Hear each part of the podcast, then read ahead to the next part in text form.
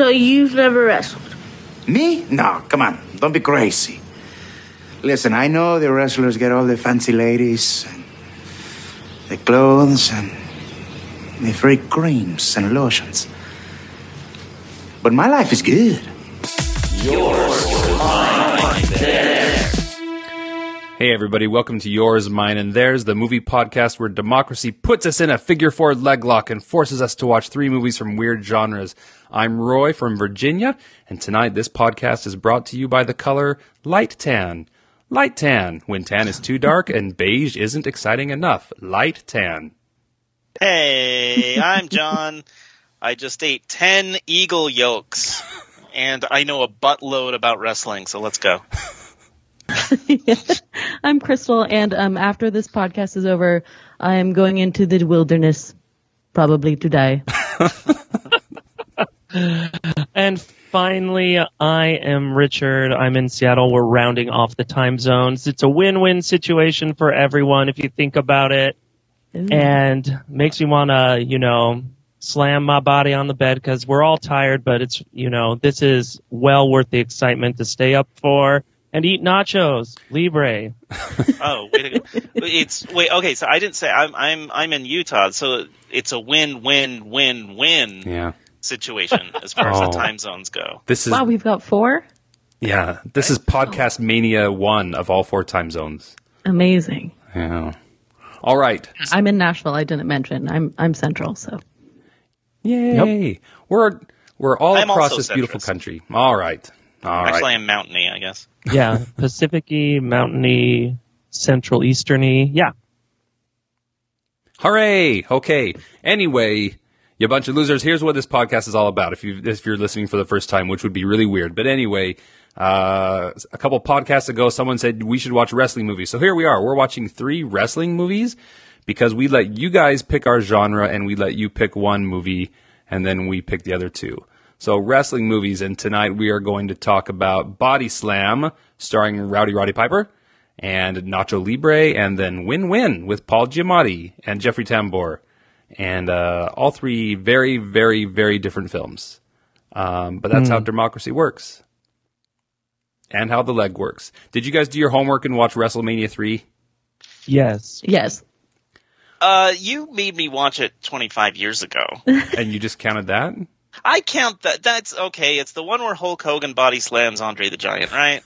It's only 16 minutes, Jon. so yes, it, I think it might be the most famous professional wrestling match of all time, and I, it's also the reason why Hulk Hogan has had like 20 back surgeries and can barely walk today is because of that fight. Well, 16 Yeah. minutes ain't worth it. For that Now kind you of- you that really pain. shouldn't Yeah. try to deadlift 550 pounds of human flesh and slam it over your head. So. Um, Anyway, if you didn't know, Hulk Hogan beats Andre the Giant. WrestleMania three. It's a great match. So uh, uh, maybe that's all. I, I would I would say that's all we have to say about that. But I guess we should talk a little bit. I don't know what your your all reference points is for wrestling, but I grew up in a house that was so into wrestling. And I mean, it all starts with res- with uh, Rocky three, right, where Hulk Hogan had his big breakthrough as Thunder Lips, and after Rocky three, Hulk Hogan became a really big deal. And then we had rich friends who had satellites, and they could watch WrestleMania when it was live, but usually we had to wait for like the videotape to come to Top Hat Video or Cougar Rentals or whatever, right? Um, but man, we loved WrestleMania and we loved the SummerSlam and the Survivor Series, and they were all great. And I loved watching it as a kid, and I can't stand it today. Uh, maybe it's because you know the the things of the, that are for your kids are stupid, and it's only good when you were a kid or something. So, Well, so and- wrestling today is for your kids. They don't like it either, so maybe No. that means it's just no good. But it still has a huge audience, so what do I know? Yeah, I think the more knowledge and the learning that we gather as we grow up, the more we realize, oh, it's silly. It's it's it is definitely geared towards a younger audience, I would say. Is it silly though? No. Not at all. So it, one, that would Let be me putting tell it you. kind, I at, think. at one point, Hulk Hogan was the highest paid athlete in the world, and I, I, I guess I don't. I mean, he they are athletes, right? I don't. Have you guys? Absolutely, they're athletes. Did any of you ever see the uh, documentary Beyond the Mat? No, No. I watched the glorious, glamorous ladies of wrestling documentary. So, so, uh, and which, which also looks really good. And I never saw that series on Netflix, but it looked really good too. But, Oh, that is a good series. That's Yeah. your new homework. But Okay. go on. um, so beyond the mat, what I learned from that is the winner is decided before the match starts and everyone knows that it's fake and you can see they're not making full contact all the time, but they are making full contact a lot of the time. And so I, as a kid, I'm like, oh, they're bleeding. So they're using like the ketchup package or whatever. And it turns out that's not true. Usually when they're bleeding in the ring, it's because they're bleeding in the ring. And, Yeah. and so Some sort of mistake maybe happened. yeah, yeah, or or I don't know. I, I guess some of these wrestlers really didn't get along in real life, and maybe didn't pull their punches when they should have. Well, we we didn't watch it. I mean, amazingly, it wasn't nominated. But according to the movie The Wrestler, and I think there's a bit of truth of this, but you know, don't quote. It's been a long time since my wrestling 101 days. You know, just a freshman credit that I had.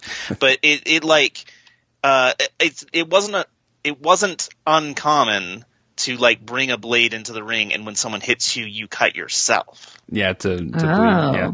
Yeah. That's interesting. Oh, so there's this really gross scene in Beyond the Mat where after whatever big event has happened, the camera's backstage in the locker room and everyone is getting stitched up, and it's just I- so gross. If that is true, I am very amazed that you know in in you know a half century or a century like yeah uh, like maybe a half century of wrestling technology did never came up with a better solution than actually literally bleeding.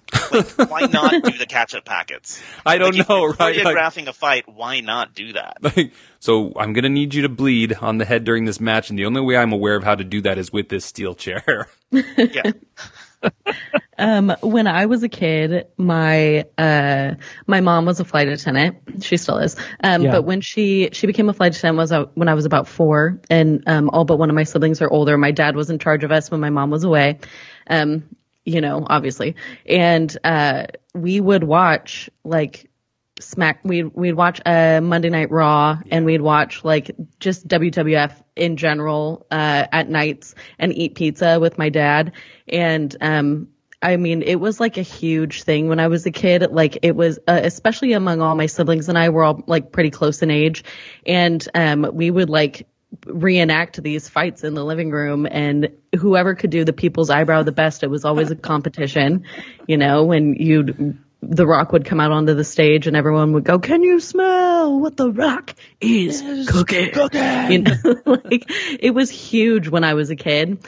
Um and so like delving back into these movies has brought a lot of that back up for me and it's been so exciting. I'm like man why did i ever like i mean obviously you know i as like a young woman, it's not necessarily something that's totally popular among my demographic. Um, but it is, it's, it's very exciting to go back and watch it again. Uh, and two, I was like very into, um, Total Divas when that was a show, I think on E or something, um, because I was a big fan of Nikki Bella because she was on Dancing with the Stars. So it's like, it's all very circular. Um, but anyway, I, this has brought up a resurgence of an interest in wrestling in my life. And if you guys do like wrestling or you are more interested in getting to know more about wrestling, there's a podcast that I started listening to this week that I heard about years ago and that's been on for about 10 years now. And it's called We Watch Wrestling and they dive deep into like the history of it and it's so fun to oh, listen to. So we watch wrestling. That's a, that's a plug for people that I don't know in real life. Well, that's why we have Christel on these podcasts, let me tell you. I, I heard that podcast is scripted, but you know. we'll see. uh, let, let me let me say uh, my history with wrestling. This is this is the extent of my history. Uh, When- once when a I long put time you in ago, the figure four leg lock. Is that your your history? uh, there that's okay. There are two points of history. That was the second. Okay. That was the second aspect of history. Because going deeper, going way back, I'm now uh, about 11 years old or so. And um, there's this guy I know named Roy in elementary school, and I hang out at his house all the time. And uh, we love Saturday Night Live. And um, one day I say to him, "I'm over at your house," and I go, "Oh my gosh, I can't believe it! There's like no Saturday Night Live this week, according to TV Guide. Instead, it's something called Saturday Night's Main Event." and then the entire Fillmore household went, yes, yes, yes. I've never seen someone more excited to watch a wrestling thing than Saturday Night Live, which, uh, totally, uh, t- took me by surprise because I, I had no idea that, you know, my, my neighbor household, um, you know, was part of the wrestling community. Uh, and then several years later, you got me in the um, figure four leg lock, and that's kind of that's kind of it. It hurts. Uh, it it it it does it does hurt. I think I've I've watched wrestling from afar with outsider bemusement for a long time, and I've never, and that's going to change tonight. But I've I've never had it. I've never been converted, and I've never had it explained to me. And I've always felt the enthusiasm from people, but it's never been explained to me in a way I understand why people are so enthusiastic about professional wrestling. Jon, you've never been baptized into wrestling? I guess so. Yeah. Okay. All right. So I, I do want to say when every every couple of years I'll kind of get a little bit excited about it again. My favorite wrestling event that used to happen on an annual basis was called the SummerSlam. No, no, no, no. The, the uh. Royal the Royal Rumble. The Royal, The Rumble. Yeah. Where one person starts in the ring and every two minutes a new person enters into the ring. Oh my gosh, that's that's that's so fantastically fun. I like it more than the battle royale. I am glad that one of our movies does have a battle royale. Um, I th- what are they called? The uh, the battle jam. Yeah, the Battle Jam. Battle Jam and Nacho Libre, yeah. Anyway, um, oh, have you guys seen either Andre or The Sheik? Those two documentaries? I've seen the Andre the Giant documentary. Oh, that one's pretty darn good. But the Sheik one is really good too. That one's all about how um, these wrestlers were all coked out of their minds, which is why most of them didn't die wealthy men. Um, but anyway, the Sheik is a really good. It, it did it. Well, did it go into his detailed ties with Saudi Arabia oil? no, but so he fled Iran because Iran's champion uh, wrestler in the 60s or 70s or whatever was executed by the state for like becoming too internationally famous or something. I don't know. Oh wow. And so, okay, like, yeah. yeah, yeah. I mean, I, I'm probably getting it wrong, but The Sheik is a is a good documentary. That's worth watching. I'll I'll check that one out. No, that sounds good. Okay, we have we said what we're the movies we're covering? Yeah, we have Body Slam, uh, Nacho Libre, and Win Win. And if you are ready, Christel Ready. and Richard un- are. I'm sorry, you guys have to do Body Slam. Oh, yes. Um, Christel, we do. Yes. Yeah. I wrote a I wrote a summary. Um, Um, should we go every other paragraph? Sure. Okay. Uh, yeah. Okay. So um, I'll start. We have uh, it's Body Slam. I think it was uh, was it 1986? 87? 87? 86. 86? Okay. Okay. So, um, enter scene. We have Harry Smilac in a red car driving down the, I'm assuming the PCH um, or the 101 close to Beverly Beverly Hills. He's a talent manager. He is horrible at his actual job. He is.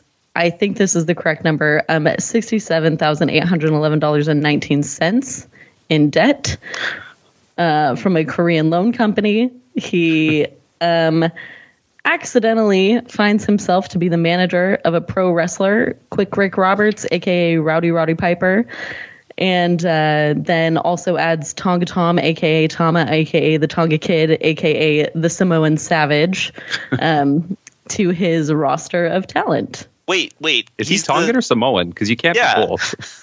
No, no, th- those all those names were um, his professional wrestling names in IRL.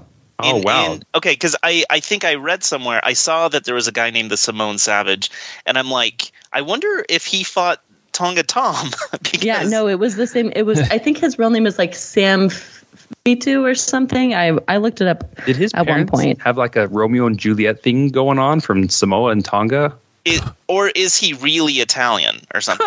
Right. you just don't know. Uh, Sam Fatu. That's his real name. Um, yeah. Anyway, so he ends up also under the uh, management of one Harry Smilac. And take it away, Richard. Okay, but Smilac, as we know, has upset everybody, including now popular wrestling manager uh, Captain Lou Morano, and also you put in here Albano. Is that correct? Yeah, Lou Albano. I think that Albano. I don't know. That was his real name. Captain Oh. Albano. Albano. Albano. Okay, There we go. You know, we took notes. Christel took notes. Captain. captain. So the captain, yeah, gets in a big tiff with uh, Smilac, and Smilac doesn't even know who- he's a music representative. Like he he's a label for musicians, and so he accidentally stumbled upon being the manager of these wrestlers.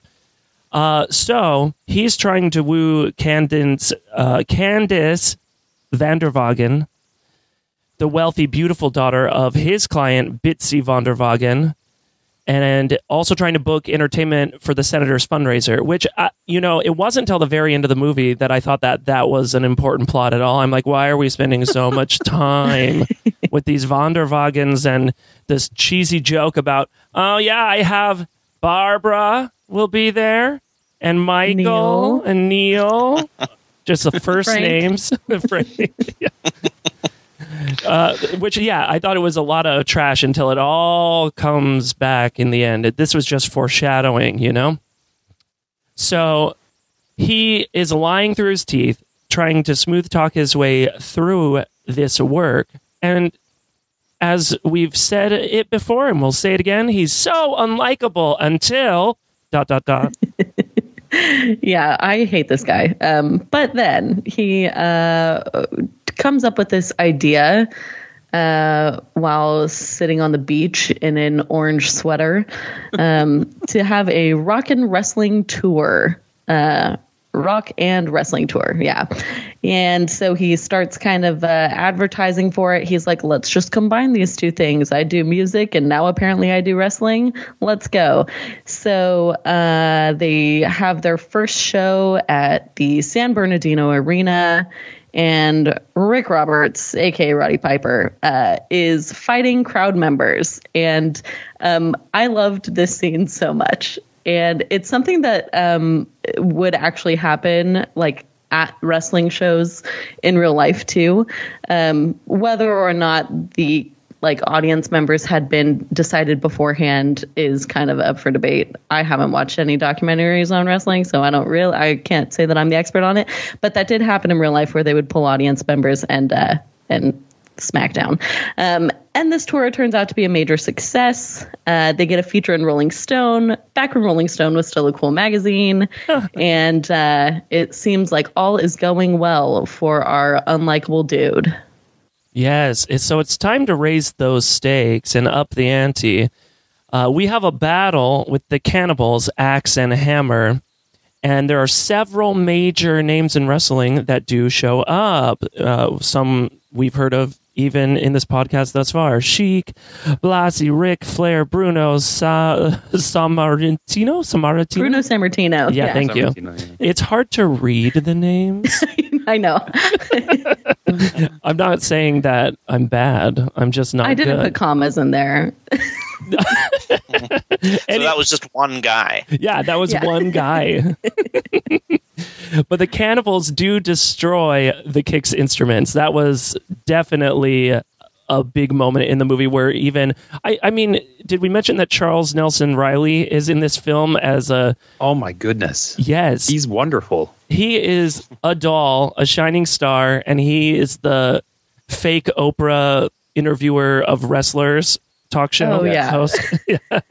He's the Beatles guy, um, the Ed Sullivan Yes. of of like wrestling. So because I also heard Ed Sullivan didn't care for music that much. I can't imagine Charles Nelson Reilly cares that much for wrestling. but I could be wrong. yeah, So he gets to host the weekly, extraordinarily racist, homophobic tirade. oh my gosh. I had to happen on his show. it was the it's the info wars of wrestling. Yes, it is. It definitely is. And they, they don't have a bunch of screens where people are just calling in. It's people in the ring, like on the mat, just fighting in real life.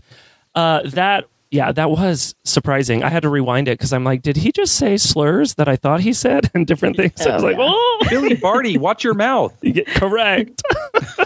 Oh yeah, it's it's so crazy seeing 80s PG certain words that you like. Oh my gosh, I haven't heard that word in a few years. That's so it, weird. it was PG. oh yeah, Oh wow. Body Slam is a PG movie. Yeah. yeah. I don't think they had PG 13 yet, so it was either going to be R or PG. So they picked PG.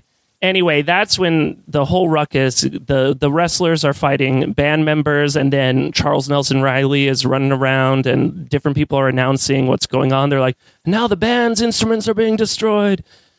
The audience starts fighting with each other as well. And then Tom and Rick join the ring and fight.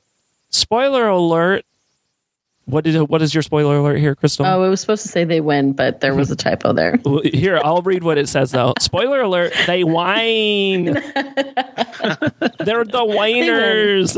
They're the winners. Uh, cut Win. to They're yes, cut to black. And then, yeah, the movie like freeze Ends. frames and cuts to black as though we had just finished watching like Raging Bull or something, right? Which which we didn't. No. Also, their big match, which was this world famous big match coming up, like they it took place in a high school arena, a high school gym or something. True. Yeah. Mm-hmm. not not a big arena.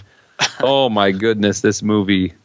it, it's Christel. You are blessed. You are a great, tremendous person for thinking of writing down the plot summary of this. Because if I were assigned this movie, it would be impossible. Because like th- this movie was not meant to be remembered and summarized. it, it, it was. It kind of feels like it was sort of semi improvised from scene to scene. Like the, the location scout is like, here we go, here we go, here we go, and they're like, okay, well, what should we do here? Let's just do a scene, and then they uh, they put the whole thing together, and they just kind of like, well, let's just see what happens, and then they shipped it off to Yeah. theater.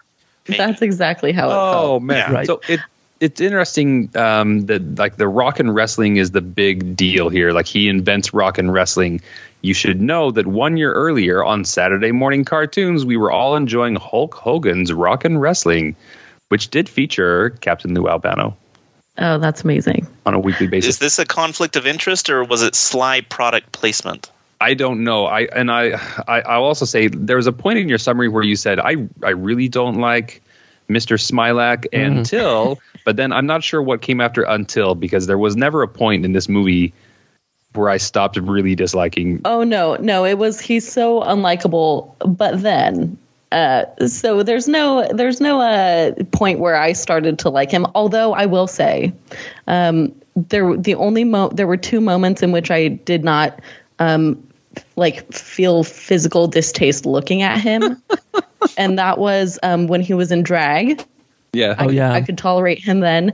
And um, when he was in that, like, when he was sitting on the beach and his hair wasn't slicked back and he had on that orange sweater and like matching, I don't know, beach jumpsuit that you only see it for a moment. And it's when like Rick's trying to give him a, a real heart to heart, like, you gotta. You're you're good at what you do. You got to stay in the game. And then he comes up with like the whole rock and rock and wrestling tour thing. Those are the only two moments in which I didn't um, actively hate him.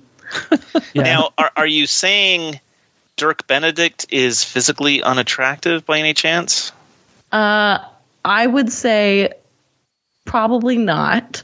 However, the slicked back hair just does not do it. Yeah. It, the sleazeball look, you know. yeah, it's just very. It's too like I don't know. Miami Vice meets Oh, like Good car ref. salesman. I Mhm. kind of.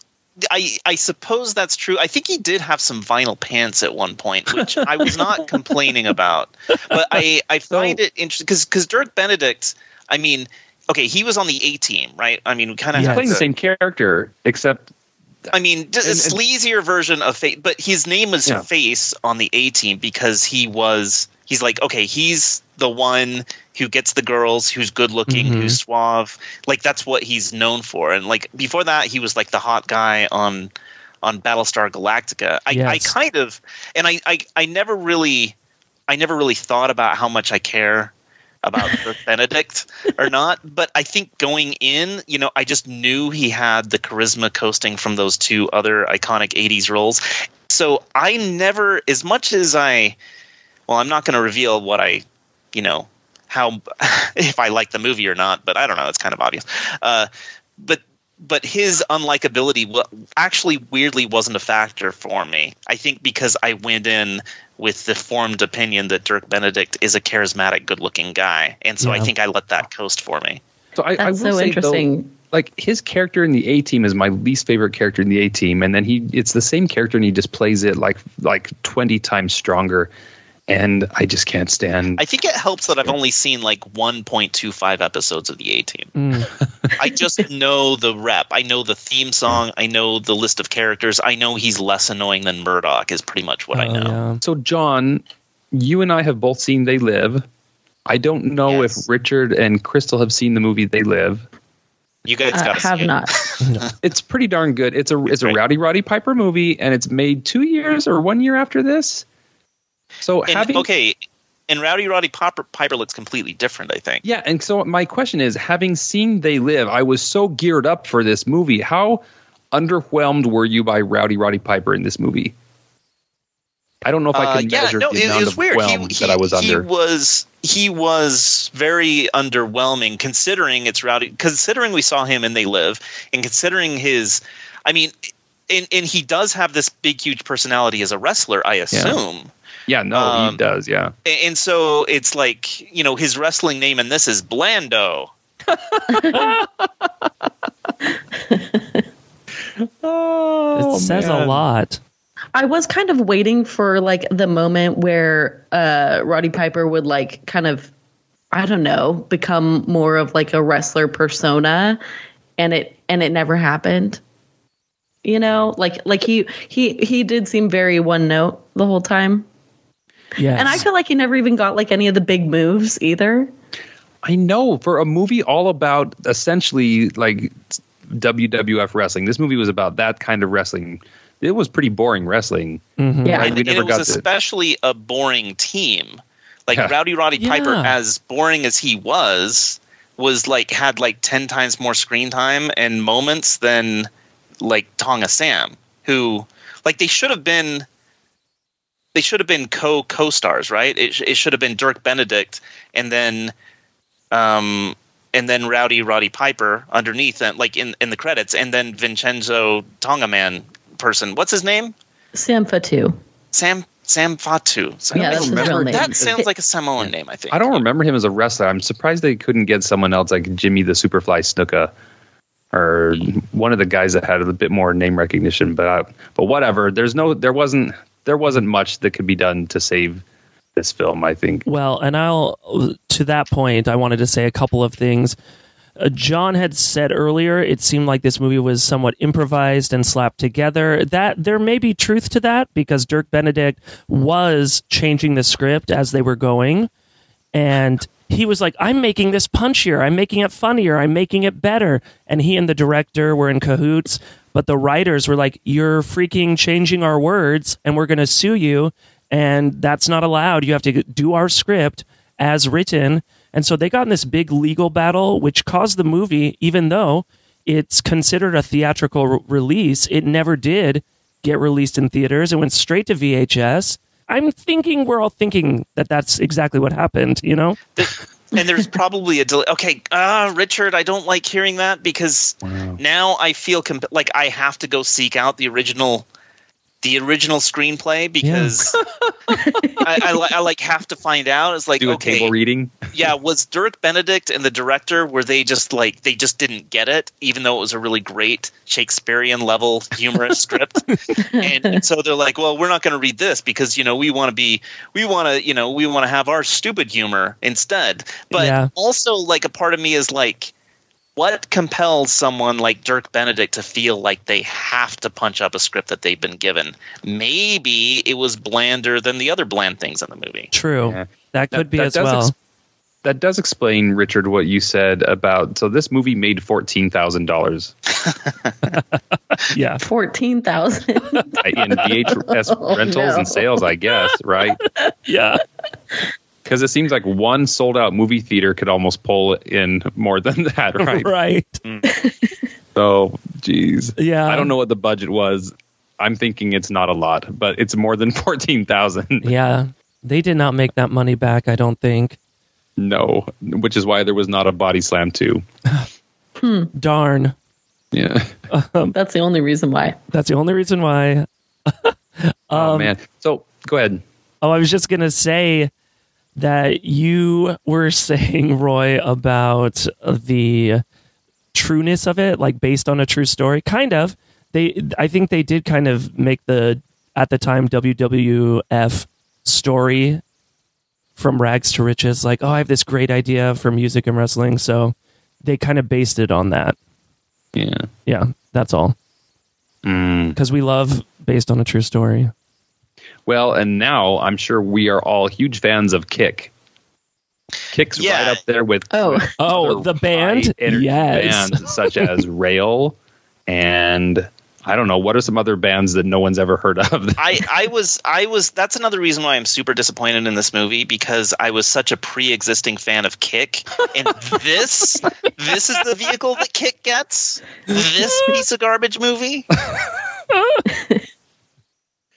oh boy. what a great Um, band Kick check them out I I have a question. Um, why why does Rick Roberts always have his niece with him?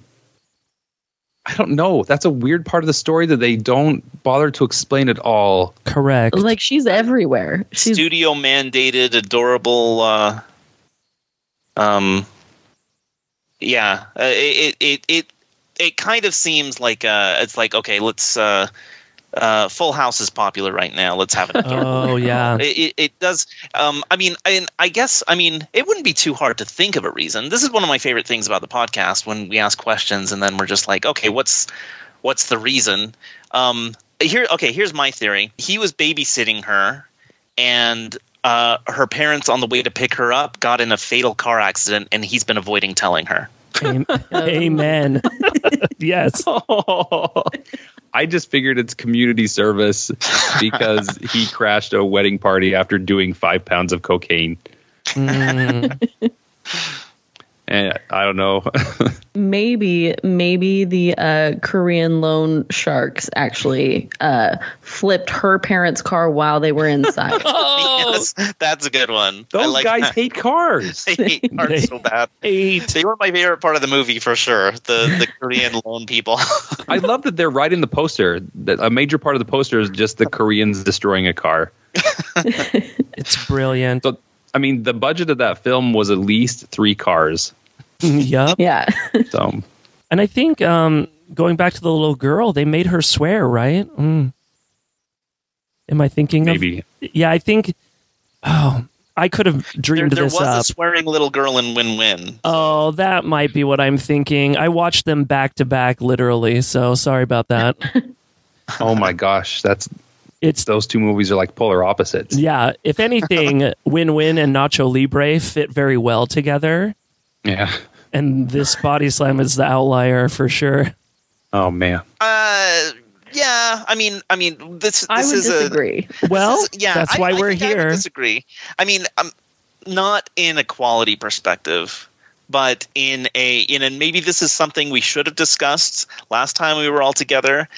But I mean, we have to come to terms with the you know professional wrestling Yeah. and high school wrestling are No, different I things. I Completely um, I different. wished I wished after watching because I watched it Body Slam, then Nacho Libre, then Win Win, and after watching the first two, I was like, oh, I should have picked a professional wrestling movie. Like, very different topic. Yeah. Uh, no, no, actually, I love that we watched Win Win. I Yeah. love because I, I love that we watched that. I love the diversity. I just wish instead of Body Slam, maybe we'd watched No Holds Barred. That's what I Um, wanted to win. Yeah, like like because I, I that at least like was a movie that had a budget and it was in the peak time for WWF's popularity, right? Yeah.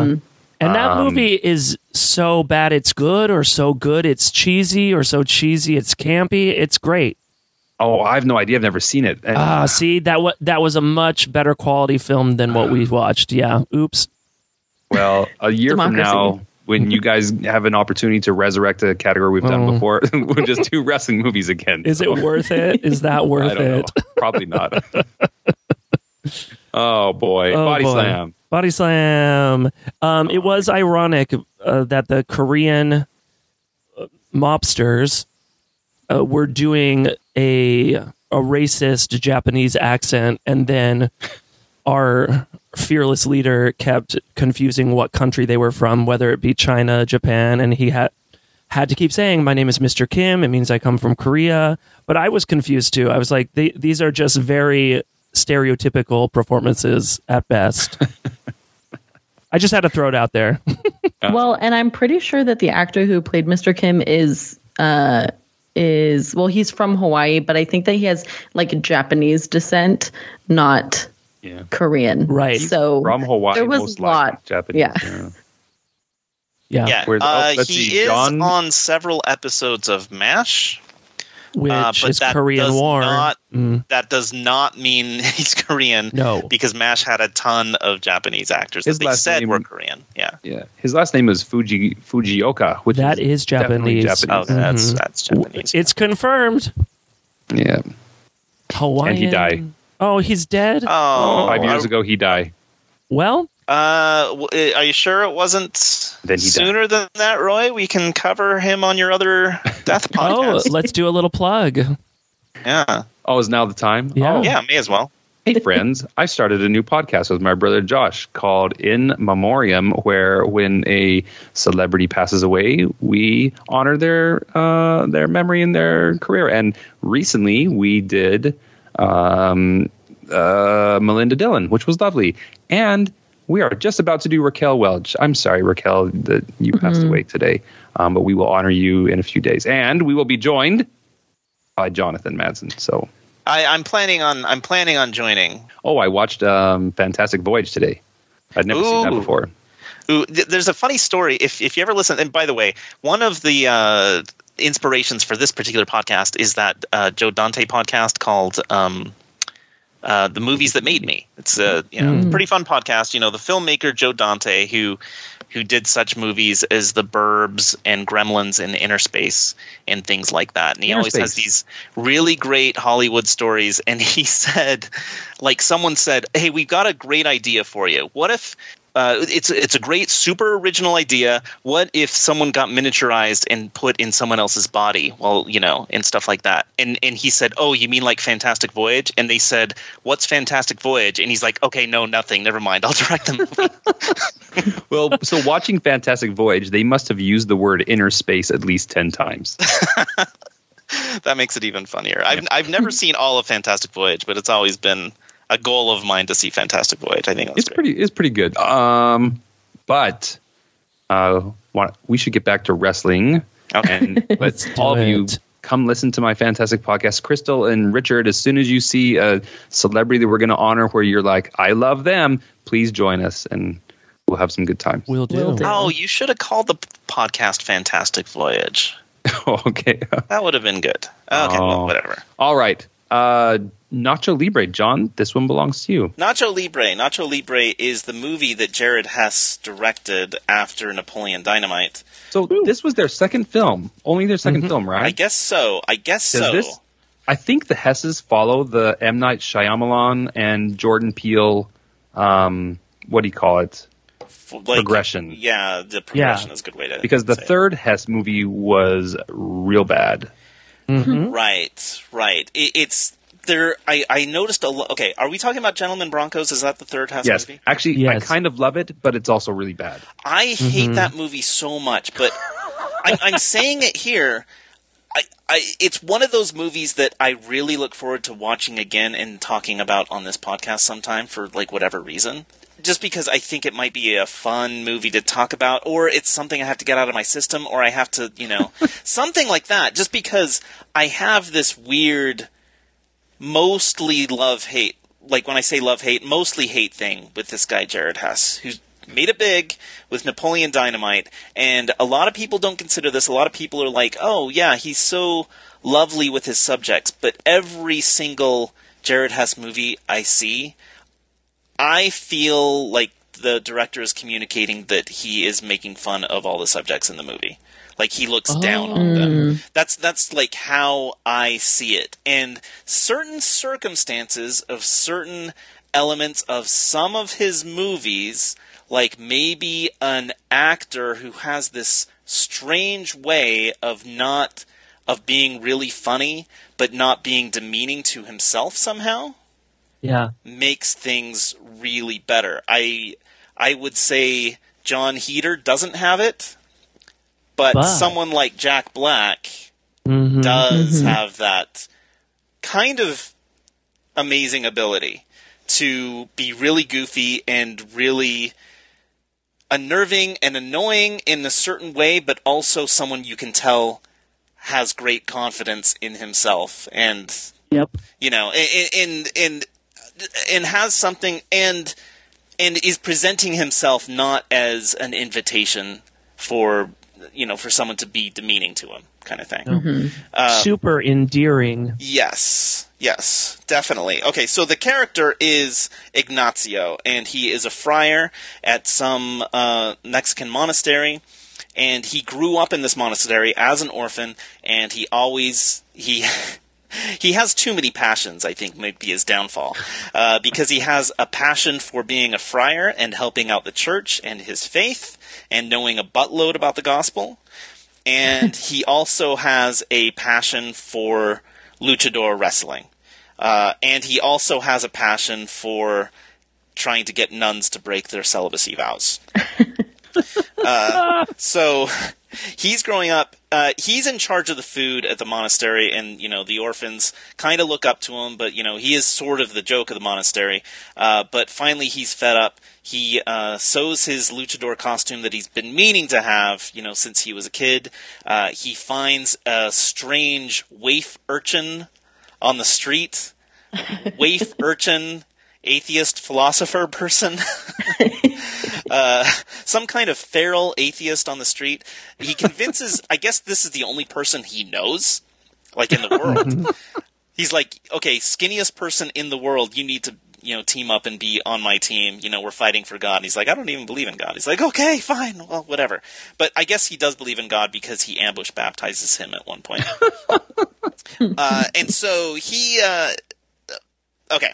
Uh, I, I'm just gonna. I'm just gonna. There's several montages of Nacho Libre wrestling. Several montages of him trying to get with the, uh, uh, you know, have a have a bout with the main wrestler of the town named Ramses, uh, and uh, several montages of him trying to score uh, with the very hot nun at the monastery, who's just and she doesn't. Li- I don't. I don't know. Uh, seems like uh, they could have just gotten one of the other friars to be the teacher, but I guess she's just like the visiting teacher at the monastery. Uh, but she is nice, and her favorite color is light tan. Uh, by the end of the movie, uh, he is revealed. He is exposed. He's kind of excommunicated from the friarship, but there's one more chance uh, because of a disqualification, and he does the main match, the main event match again, and that's it. That's what happens. But He wins. he wins, and Eagle powers. and he he has the power. He's able to wrestle and provide food for the friarship. Uh, he does not marry the nun, though. Kind of thought maybe they were going to break their vows together, uh, but that is not the case. No way, Jose. So, um, Unless there's a Nacho Libre 2. Jack Black wanted one really bad. Like, he, he Oh. wanted he wanted a sequel, and, and I guess the Hesses don't do sequels. But Excuse So- me, there's a whole spin-off TV show of Napoleon Dynamite that's a cartoon. so that's a sequel. So I think Okay. someone sold out. Someone sold out. I don't know. I, also, if, if you have like the DVD for Nacho Libre and you watch the special features, Jack Black gives an interview he's, where he's like, "We need to do the sequel right now, and it and it's going to take place in Japan because Lucha Libre is getting really big in Japan." but it obviously Oh. never happened. So so it's interesting because when Nacho is talking to Encarnacion about wrestling and and and she's condemning it, but he says, "Is it never okay to fight?" And, and she says, "You know, if you're doing it for God, then there's a time when it's okay." And that's when he's losing to Ramses, and then she walks in in the mode of Adrian at the end of Rocky, right? Or Glenn mm-hmm. Close and in she the walks natural. in. Yeah, oh, Yeah, she's the, She the wa- sunlight is shining on her. Yeah. she walks in with all the little, with all the children's, all the orphans in all the world, and they've all got their Nacho Libre masks on, and that's when his eagle powers come alive, and he's able to defeat Ramses. That's And- the only match he's ever won. So I, I do want to talk about that because we watched the movie, and he's not bad. Like in most of the Yeah. fights he's in, uh, he's winning at some point, Mhm. right? But then he like starts prancing around, and you can call it the the Hubris. hubris, right? The right. pride. Yeah, but I mean, he he's not he's not bad. Even though at one point he he praying to God, he says, "Why did why did you give me such stinky moves if you want me to be a warrior?" Um, but he's pretty he's pretty good. Um, well, I don't think that he would have lost the battle battle jam. What battle is that yeah, what it's he called? was going to win the battle jam. I don't think I don't think he necessarily would have lost it. I don't uh, because he was tripped uh by that other person who was outside the ring. They like grabbed his ankle while he was going toward the silencer. Silencio. So, yeah. yeah. Silencio. Did you notice on on, on Silencio's little uh, ID card? You know, it flashes on the screen what his like it, it lists all the wrestlers and what their moves are, what their Yeah, famous moves are. people? His move is throwing people. Yeah.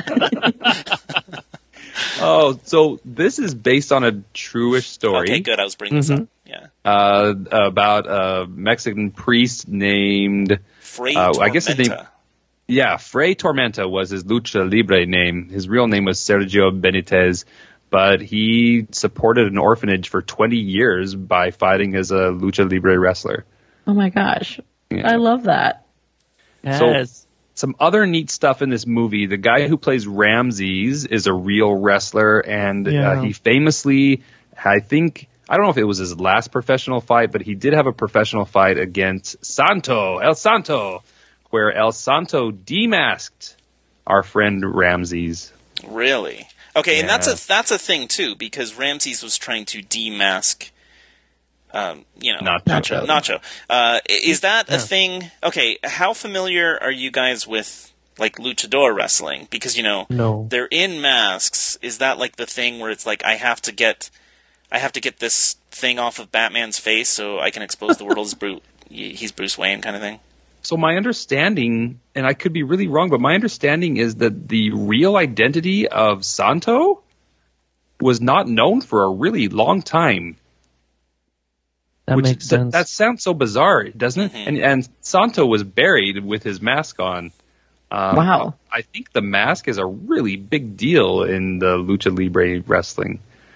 Uh, so I guess. So by the way, speaking of Santo, I guess Jared Hess is a kid loved Santo. Like he, someone showed him a Santo movie and he just loved it. And he, he so he's seen all the Santo movies. And I want to say he served his mission in Mexico, but Mm. I could be lying about that. the mask, yeah, because Ramses never took off his mask in the whole movie, right?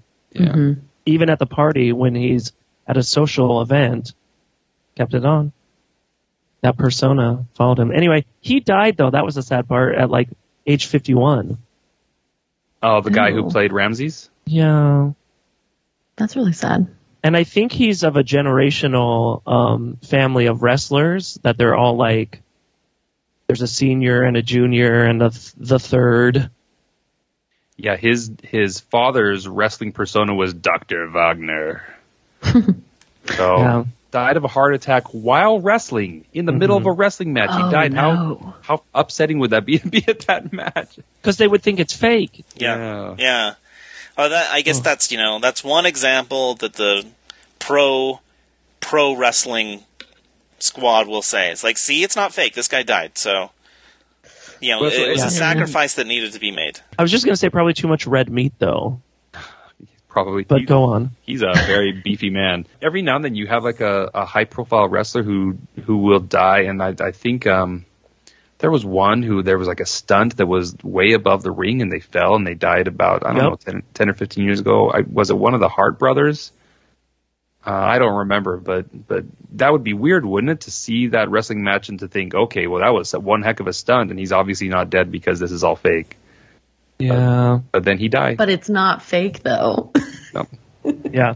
there, you know. Anyway, um, Oh. I, I, I have a question though. Yes. If if like the luchador mask is obviously like a very big part of like their persona. Um, why did uh Steven Esqueleto Not never have a mask? never have a mask? Is it just. I'm wondering if it's because like no one knew who he was anyway, so like by seeing his face it didn't mean anything to anyone. Yeah, he's a homeless man. Um, Yeah. I have another theory. Well, so after they start making money, Steven gets a beautiful haircut, and you don't want to ruin that with a mask. Yeah. Mm. He gets a gorgeous haircut and memorialized with a gorgeous portrait. Yeah. And I think his teeth got cleaner too. He got his teeth cleaned. Yeah. Yeah. I forgot to say during Body Slam, because we're talking about is wrestling fake, is it real? And yeah, they're pulling back on the punches and everything, but specifically for Body Slam, the movie, they had a real audience. And it was a movie where they had to do the shots over and over and over again. So they were really miming more than they would have if it was a real match. And the audience was getting so TO'd, so ticked off that they were like, oh, this is so fake. And then they're like, you know what? we're going to ruin one of these takes and we're just actually going to fight. And it became a big brawl and a bloody mess. And they were like, yeah, we did that on purpose. It wasn't on accident that we all fought each other. We wanted the audience to get a good show and see that we really pack these punches in and can make each other bleed. Anyway, I, I I know. I, digress. read that. I find that. I find that a, a, a sort of an interesting story, but also, I mean, you're you're ushering a bunch of people into a like a film that's being shot, probably with multiple takes. yes. Um, so, like, I, I don't know how obnoxious of a crowd you you have to be to like see it like on the third take and say, "Hey, this is fake," you know. right. I guess just up close, they were like, they're not even making any contact. This is super duper fake. I don't know. That's weird. So, so this movie, uh, every actor is Mexican except for Jack Black, and they they try to explain that by saying Yep. it was his mother was uh, from Denmark, Scan- Scandinavian? Some- yeah. Yeah. Well, that's, So that's fine. I mean, there. I mean, Mexico has white people. I, I, I Mm-hmm. never really understood the. I mean, it's it's it's possible. I mean, and and it's nice that they kind of explain it too. It's like, yeah, okay, yeah, uh, I- you know, there's half something. Right. I think that's helpful. I don't know if you could get away with that as well today or as much. Because, yeah, I served my mission with Elder Mendez, and he was super duper white, but his grandfather was in Mexico, and the mission president said, Oh, when did your grandfather move, like immigrate from Mexico to America? And it, it was actually, they changed the borders on him. Uh, so he never moved. It just became America, uh, became the United States. Might have been his great grandfather, now that I think about the timing. But I digress again. Sorry. So I always worry watching this movie about. I think the same concern that maybe Jon had is like, as we're watching this movie and we're laughing, are we making fun of Mexico?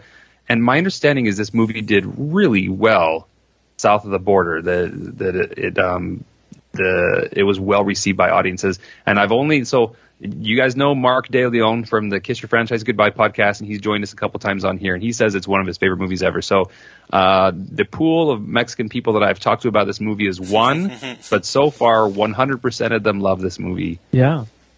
Yeah, I, I like those numbers. I yeah, I, I kind of there there's there is something about this movie. I don't think it's like making fun of Mexico, but that there is now I don't I, actually I don't even know what to say because like all the musicians are real, everybody's real. It seems like I almost feel like, you know, during the casting call, it's like, hey, let's get the craggliest people we can.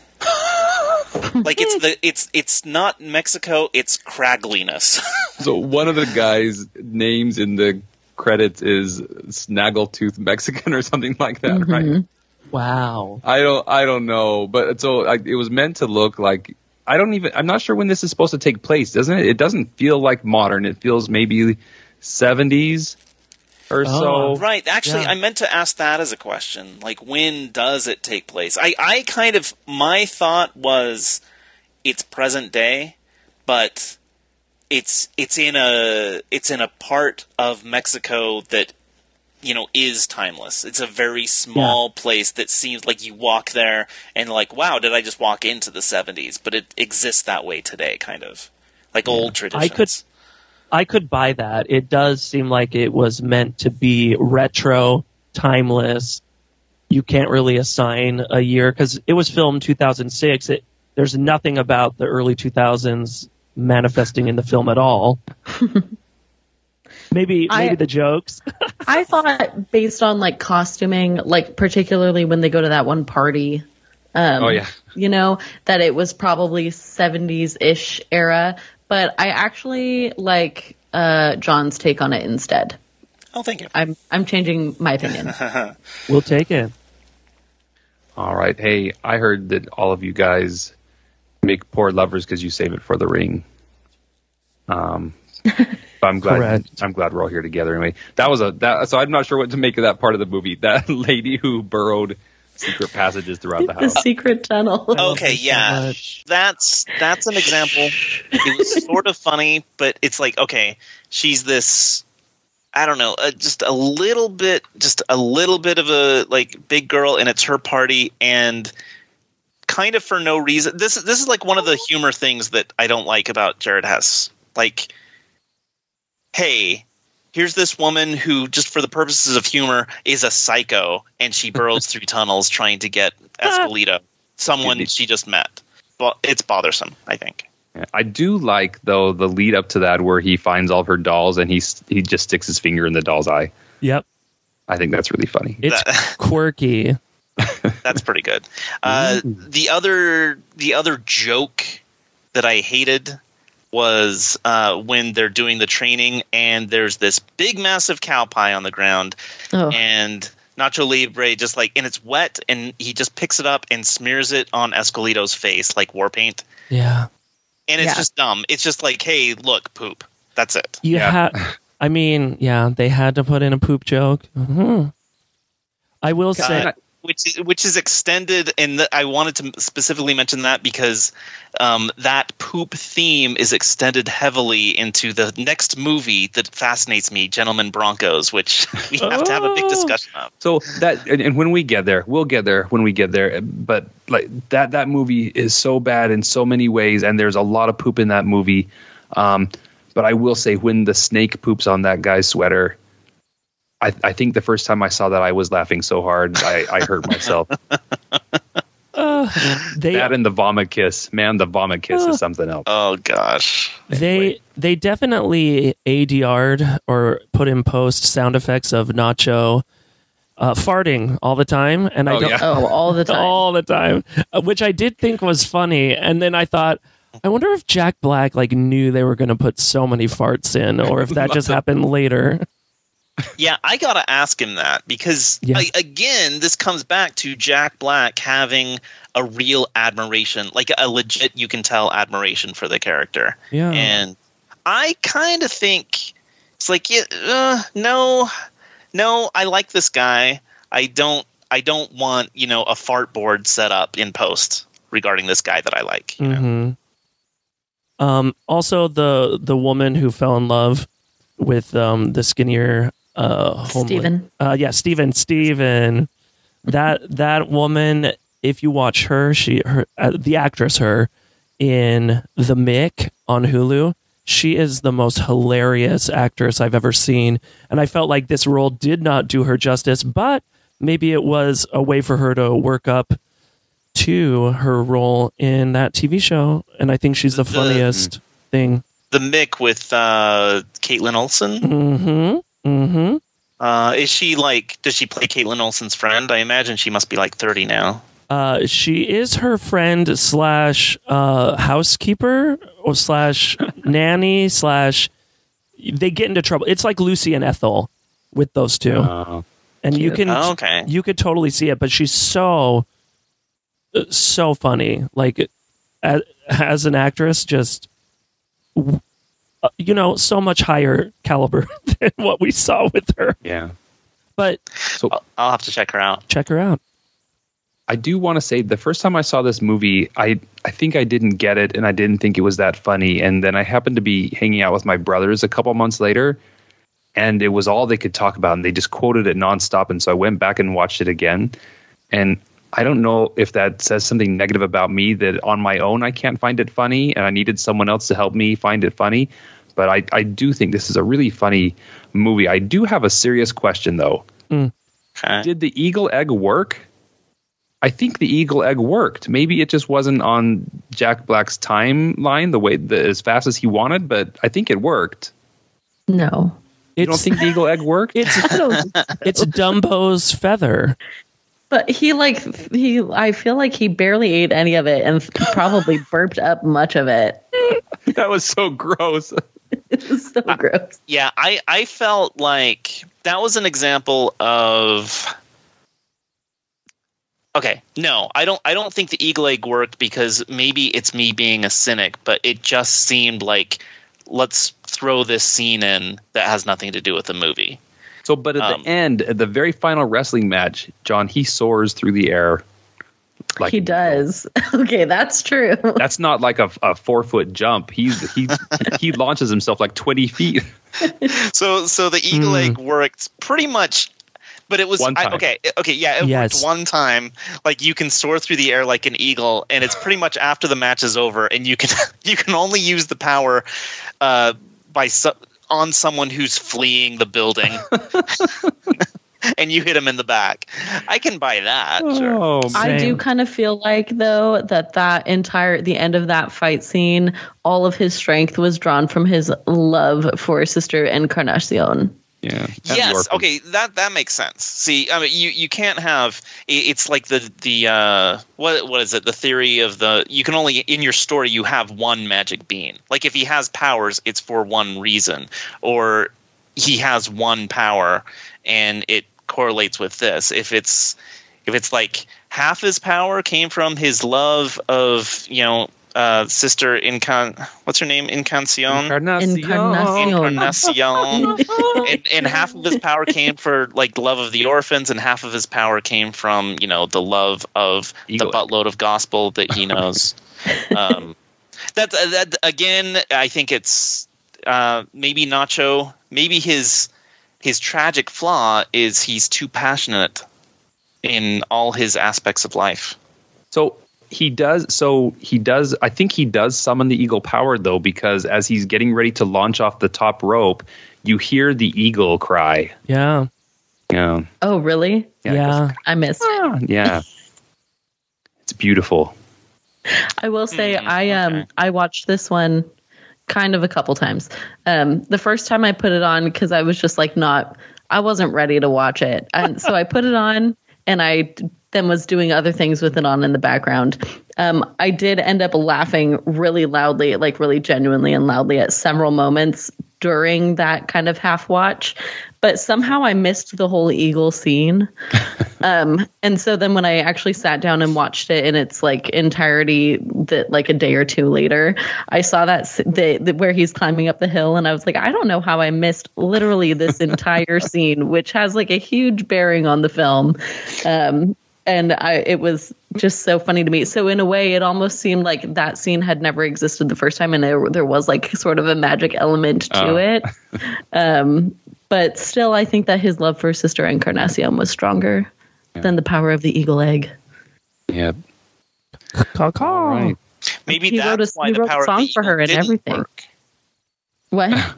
he, he didn't have room in his soul for the power of the eagle egg to work because of his love for ah. Encarnacion. And toast. And toast. He needs to. Such loud foley on that toast. That was the That's loudest toast. true. they needed to take it easy. All right. Any of you guys have any questions about Nacho Libre? Oh, I have one. Um, there at every single um, fight, there was a little old man that showed up ringside but never said anything. Do we know who he is? He his character has a name, and like the point of him is he's he's like the one guy that is really rooting for for Nacho? Nacho and Esqueleto, right? Oh, okay. Because like Um, even the subtitles for him were like grunts in Spanish. Yeah. Like he never really says anything, and I couldn't really tell if we were supposed to know who he was or not. Maybe he's to- Esqueleto's father. Oh, Ooh. Um, I don't see a name for him. He's not El Pony. For whatever reason, he's the guy in the audience that that really loves Nacho and Esqueleto, and he just hates seeing them lose. I don't know. It's kind of or weird. maybe he really hates Ramses. he really hates Ramsey. Yeah. Like he needed someone to take Ramses down. Like he's Ramses' old manager, and like he watched Ramses sell out, and he lost his. uh you know, it- Ramsey's kicked him to the curb. Yeah, yeah. He's he's like, you know, it used to be about the love and the art, man, but now it's just about the money, Ramses, and they had this falling out, and he needed someone to take Ramses down. Oh, But man. no, I guess we don't know who he is. yeah. All right. Oh, a very logical step after making Napoleon Dynamite was making Nacho Libre, and um, I'm glad we watched it. Yeah, I will say I also really enjoy Masterminds um, with Zach Galifianak- Galifianakis. Galca- that's I think you said it right the first time. Yeah, Okay. Galifianakis. Yeah, you did. uh, it's yeah. been a uh, long time. I love his bangs. He has beautiful bangs in that movie. It was a, that was a good film, and that's based on a true story, right? It is based on a true story. So As is Nacho Libre. yeah, That so is not. So we we do have a, uh category floating out. They're called incompetent. Um, what would you call it? Incompetent bad guys, incompetent villains, Wasn't it and uh, Incompetent Criminals? Incompetent criminals. That's Oh. it, yeah. And I think Owen Wilson's really good in that movie. Call me, what was I say? Call me Geppetto because I pull the strings. anyway, what are, shouldn't that be milk? Anyway, uh, uh, we need, I'm fine. I'm doing fine. Doing fine. Okay. Um, are you guys ready for win-win? win-win. Yes. Win win. Let's hear it. Okay, of the three movies we watched, this is the comedy. And I, I will say, IMDb does call this a comedy. And I guess Paulie, as a really old man with dementia, is kind of funny. Yes. I'm not sure. I mean, I guess George Bluth being in it is kind of funny. I, The I- kid is funny. There are jokes. I don't know. yeah. Anyway, I'm going to sum this up pretty quick and then we can talk about it. So you have hmm. Mike, Mike the lawyer, Mike who only does geriatric law, I guess, and his his law firm is not making very much money. He's struggling to pay the bills, and wouldn't you know it, his boiler is about to go out, and that's like a six thousand dollar repair. And it sounds like he's hiding his financial difficulties from his spouse, which is never a good idea. And he has this elder client, Polly. His name's not Paulie, but I'm sorry, I I can't not call him Paulie. He's Paulie Yeah. and he is about to lose his home because he can't take care of himself and his daughter who would be able to be a guardian for him they can't reach her she hasn't been in contact with him for 20 years and our friend mike who needs a little bit of money talks the judge into letting him be the guardian with the understanding that it's because Paulie wants to stay in his home and Mike will make this happen. But what does Mike do? Mike uses Paulie's money to pay for Paulie to go to Grassy Knolls or wherever he's at. And then he just pockets the Guardian check, which is like fifteen hundred bucks a month, which seems like a pretty, pretty shady thing to do. Um, But anyway, that's that. And uh, who shows up is our friend Kyle. And Kyle is Paulie's grandson, and he's just come to see his, his grandpa. And it looks like he's kind of run away from home. Uh, he doesn't have a great relationship with his mother, who's in rehab at the time and has a boyfriend that Kyle was living with who probably roughed Kyle up. He doesn't uh, say 100% that's what the case is, but that's what we're kind of led to understand. So Mike, the lawyer, is also head of the high school wrestling team, and they're bad. They lose all their matches, and every single one of them get pinned. And uh, what they really need is someone who knows how to wrestle. So Kyle, as it turns out, does know how to wrestle, and he shows up at one of their practices, and he kind of starts kicking butt. And and Mike and Mike's friend, whose name I will never remember, um, maybe one of you guys, Terry. You- Terry. Yes, that's it. Okay, Terry Delfino. So Mike and Terry Googled this kid, and apparently he was the number one, number two wrestler in the state of Ohio his freshman year because they can't find anything on him as a sophomore. So And, a, and Ohio is, according to them, A good- a really tough state for wrestling. really tough state for wrestling. I don't So- know what they're doing in Ohio. So they're like, oh, okay, well, uh, you need a place to stay and you want to visit your grandpa so you can stay with Mike and his wife. and it, the kid's kind of got rough edges, but he quit smoking because he now he's in training, so that's good. Um, and he's got these really intimidating back tattoos, like the kid uh, Hawk in Cobra Kai. Um, when, when Oh, he- yeah. when he fights and takes his shirt off, it it you might as well just give up because it's over. But anyway, so they go to the first meet, and he's kind of getting uh, worked by this other kid. And then uh, when the coaches pull him aside and say, "Hey, you okay? You know, you've got this," and he smiles, and then he kicks butt. And then he goes to another meet and he kicks butt. And he starts teaching the team how to wrestle a little better. And he kind of mentors a kid on the team who's never been able to wrestle in competition, but he gives him the confidence to do so. And at, at one point, the coaches ask him, you know, hey, can you explain to everyone your move, how you get up off the mat? And he said, well, it's not really a move. I just pretend that the other guy's trying to drown me and I'm going to do whatever the heck it takes, right? Because this is a clean podcast. Um, yeah, he doesn't say heck, but anyway, it's a it's fun, and so that's that's his wrestling style. Is he doesn't want someone to drown him, so he just gets off the ground, and so um, things are going really well. And he's going to the regional finals, and after that, it will be states. And wouldn't you know it, at the I think right at the regional finals, this is where his mom has shown back up his mom's in town and she wants to take guardianship of her father because she wants the $1500 check and she thinks that she's in her father's will. And so he's he's all frazzled he's upset kyle. And at this match he doesn't win he gets disqualified because he's rough with the other kid. He uh slams him- Suddenly thinks he's a professional wrestler. yeah he Yeah. sl- throws him into a table and Wrong slams him on the movie, ground. Kyle. Yeah. and so that's kind of the end of the wrestling, right? He doesn't get to go to state. It's all over. And then the this mother who learns that she's not in her father's will and the will will never change because he's not mentally stable enough to to be allowed to change his will. She's never going to earn an inheritance, so she doesn't want to have anything to do with him.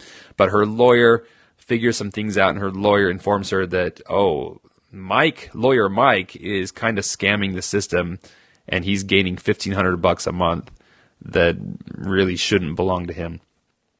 But Mike, in the meantime, has learned to kind of love this kid, and uh, we haven't mentioned Mike's wife, um, Amy Ryan, who plays Jackie Flaherty. And where have I? Oh no, she's from The Office. Yes, she's- Yeah, Holly. She's Holly. yeah, that's right. Holly. She's also in a uh, that show on Hulu, which was really great. Um, Only Murders in the Building. Oh, Yes. yeah. oh, yes. love her in that too. this family has really Yeah. kind of taken Kyle in, and so Mike asks the mother, "Hey, please let us keep Kyle. I will send you the check every month. You don't have to do anything. Just go home and you'll get the check." And eventually, she agrees this, and she agrees to it right as Mike, the lawyer, is about to go to court and have to tell the judge that he totally lied to her, and it's going to ruin his career. And he might have his law license suspended, or bad things could happen. But instead, she says, "I'll take the check and leave." and I'm and if I'm honest, I'm a little disappointed that he didn't have to face the consequences of of taking advantage of an elderly person and scamming the system.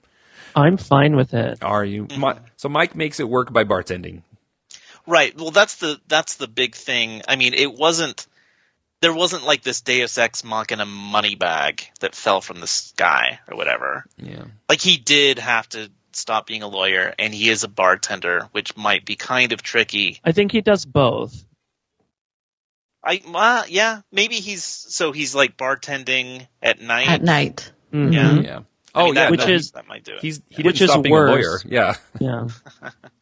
So so that's it. he that. should lawyer at night and then bartend during the day. Because Absolutely. then he wouldn't probably wouldn't be on his feet so much as a bartender. That that would be a good plan. He's like, and then he could advertise as a night lawyer because there aren't enough of those. lawyer Mike, night lawyer. Doo-doom. Lawyer Solar.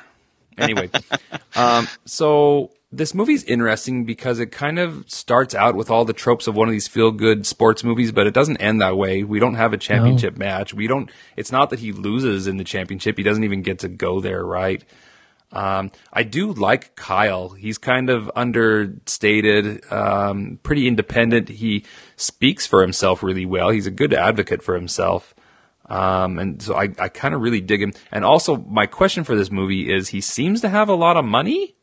Because he keeps we never saying, know. Yeah, he keeps saying, "I'll I'll pay for that. I got money. Don't worry about it. I got money." I have no idea where his money comes from. But I thought it would have. Yeah, do you know, Richard? Jon? No.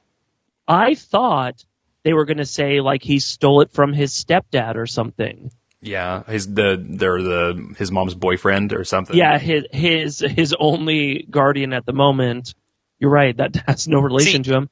Yeah. Right. I, I like that because you know one of my other questions was you know and I mean it, this is this is one of those questions that doesn't have to be answered. And it is kind of obvious that kind of the, the implications because he I noticed when he was on his way back the first time that he had a black eye and I kind of thought he got a black eye while he was in New Jersey you know during his stay the first time when he came to visit Paulie um, and everything. And I was informed that he arrived the first time with the black eye, but I just didn't notice it. So if that's the case, then the fact that he had money and the fact that he had a black eye, they could be related.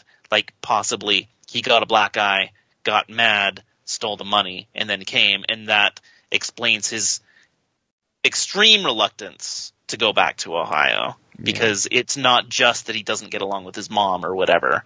It's you know the reason that he has the money. he held up a bank in Ohio. Yeah.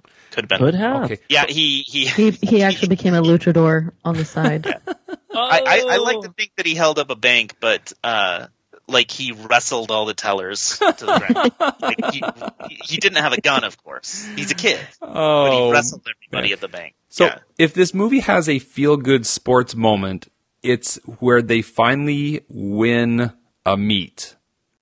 And they win it by one point because the kid who's never wrestled before, with one minute left, gets off the ground and runs around and isn't, the other guy can't catch him. yeah, right? So for the first time, they win a meet, and I think that's like the the apex of the the sports accomplishment in this movie. Um, we don't see much after that, but what's the kid's name? Stemler. Stemler, yeah. Yes. Good Yeah, that you, no, that's that's pretty good. I, I do feel bad because you know I I questioned our reasons for having win-win, but if I got to pick a movie, I definitely would have picked Vision Quest, which is also a high school wrestling movie. Mm. Um, Well- and and I mean, I don't know. It just seems like cinematically, high school wrestling isn't the thrill that you know something like boxing, for example, might have cinematically. You know, Yeah. Yeah. I will say this. I went to my brother's junior high school wrestling matches and uh, they were very lackluster. It was a lot of writhing around on the ground and I did not understand it. And that brings me to my next um, question is is it pronounced wrestling or wrestling? wrestling. Wrestling. Because I heard wrestling a lot in Win Win. It's nice. I think there was a South Park episode where they pronounced them the two different ways to differentiate the two different Oh. types. Uh, so I, I will say when Kyle wrestles, he does do a couple body slams, right? I mean, he, Yeah. he bodily That's picks fair. people up off the ground and slams them down. Um, so that's kind of exciting. But so when my son wrestled in junior high, I would get bored too, and I would just yell, "Come on, give him the leg," or you Like- know, suplex, please, or you know, there's not even like a rope for people to jump off of. I don't. That's it's whatever. Right. Whatever. But it, you know, we almost instead of watching Nacho Libre, we almost watched Takedown, which is also a high school wrestling movie with Lorenzo Lamas. Is it? Oh, it- Oh, Lorenzo Lamas. Uh, okay, so I I was 95% sure that I had seen this movie Win Win because it must have been the hot movie at Sundance in 2011 and so I must have had a ticket for it. I must have stood in line for it. But it must have just been a bunch of people that I was talking to at Sundance went and saw it because in my head I definitely seen it. I went home, I checked my records, I checked my diaries and my journals. I had never seen this movie before. So Huh. it was pretty interesting. I, I do kind of just an overall opinion I have is, and I hate dinging the movie for this because I wish movies were as subtle as this movie is because, you know, and maybe it's not that subtle. Maybe it's maybe it's overt, but I just want to get your guys' opinion on this. The title win-win, I assume, hey, a win-win situation, right? Hey, it's like, Yes. okay, this thing happens, this thing happens, and you know, nobody's hurting. It's win-win for everybody. And I think the win-win is that Paulie has a place to stay and Paulie's grandson is wrestling again, getting his life on track. And the idea is, hey, Paul Giamatti is doing something wrong and unethical. Um, and, but it's a win-win for everybody else. So why not do it? Why not do this one bad thing so these other two good things can happen? Somehow, I almost wish the movie dwelled on that a little bit more. It, it's like that concept was kind of in the background. And in the meantime, like I felt like I wasn't thinking about that concept as much as I was supposed to be thinking it. I was kind of thinking like, hey, when's Kyle going to win the wrestling match? Is mm. what I was thinking. And then so ultimately we're kind of, you know, Roy, like you kind of summarized, we're kind of let down that this is the thing that's going on in the background, and I feel like I should be looking forward to the wrestling, but then I don't get the wrestling to look forward to. And I like the way the movie ends that he's, you know, kind of trying to atone for this wrong thing that he did, but for some reason I wanted the drama of the situation to come out a little bit more rather than just kind of hiding in yeah. the back. So yeah. I feel as I'm processing this, and I still am, that the fact that he was willing to go to the judge and be completely honest when he could have tried to wiggle his way out of it, where he's like, nope, um, I got to go talk to the judge and I, we just got to lay this out. So he was ready for the consequences. They didn't come, but it's not his fault they didn't come. I think he was ready to face up to it. And so maybe yeah. I can live with that he was willing to face the music, even though he didn't. Plus, he did end up losing the 1500 bucks. So he lost the benefit that he was grifting and he was willing to, he was willing to come clean. It's I think that definitely, yeah. yeah, it yeah. definitely helps. I think the process of the win-win changes throughout the movie. Yeah. So mm-hmm. the first win-win situation would be, you know, instead of the state getting the money for doing what the state would do and put them in a home, I can do the same thing that the state's doing and get the money for my family. So win-win. It's going to happen to him either way yeah. if I let the state take over his um his uh, power of attorney or whatever, but I'll do it. So that's a first win-win. And then the second win-win is like, oh, Kyle is in a really crappy situation. So it'd be a win for him if we took care of him and a win for us if he plays, you know, on the wrestling team.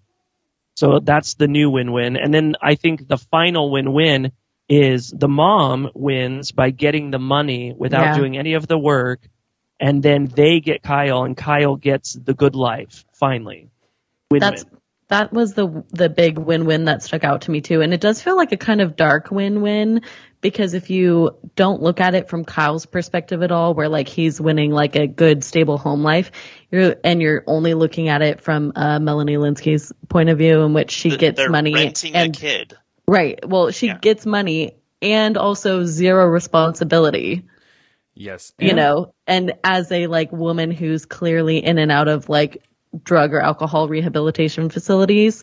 Um, that's kind of a downer, like darker win-win for her. It's too. a recipe for disaster, right? It absolutely is. I is. want to believe that this this turn at drug rehab that it worked real well and this $1500 is going to go towards her opening up her own restaurant, but there's also a possibility that it's going to go towards drugs.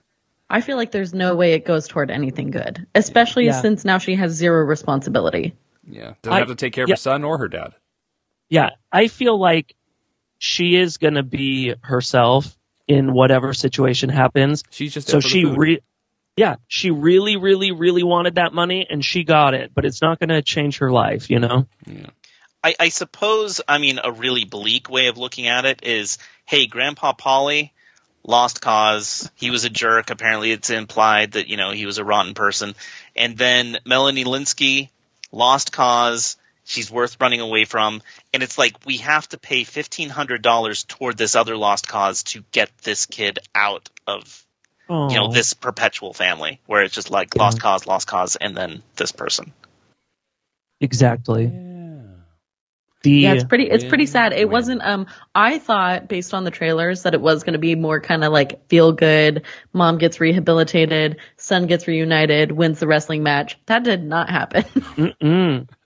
but that's okay. It's okay. And, and No, because, and it was good, and I actually I I liked it. Um, but it, yeah, it wasn't what I was expecting. yeah, The- there's a, there's a the- million there's a million movies that followed the formula that I thought this one was going to follow. Yeah, Yeah, I was going to say the going back to the comedic elements. Mm-hmm. Amy Ryan, so funny. oh, she's great. She's great. She wanted this role specifically because I think she was on The Sopranos or The Wire, one of those type of shows where she played just a bad mom. And I think it was The Wire. It must have been. I don't know. She was on a show where she played a bad mom. So she really wanted a role where she could play a good mom. And I think she does a great job at it because she owns up when she makes a mistake. He's like, and I'd appreciate it if you wouldn't look at my phone. And she's like, you're absolutely right. I shouldn't, you know? I That- thought she was like the most realistic uh portrayal of a mom that I've seen in a long time. Mm-hmm. Um, I loved when she was like, I just want to beat the crap out of her.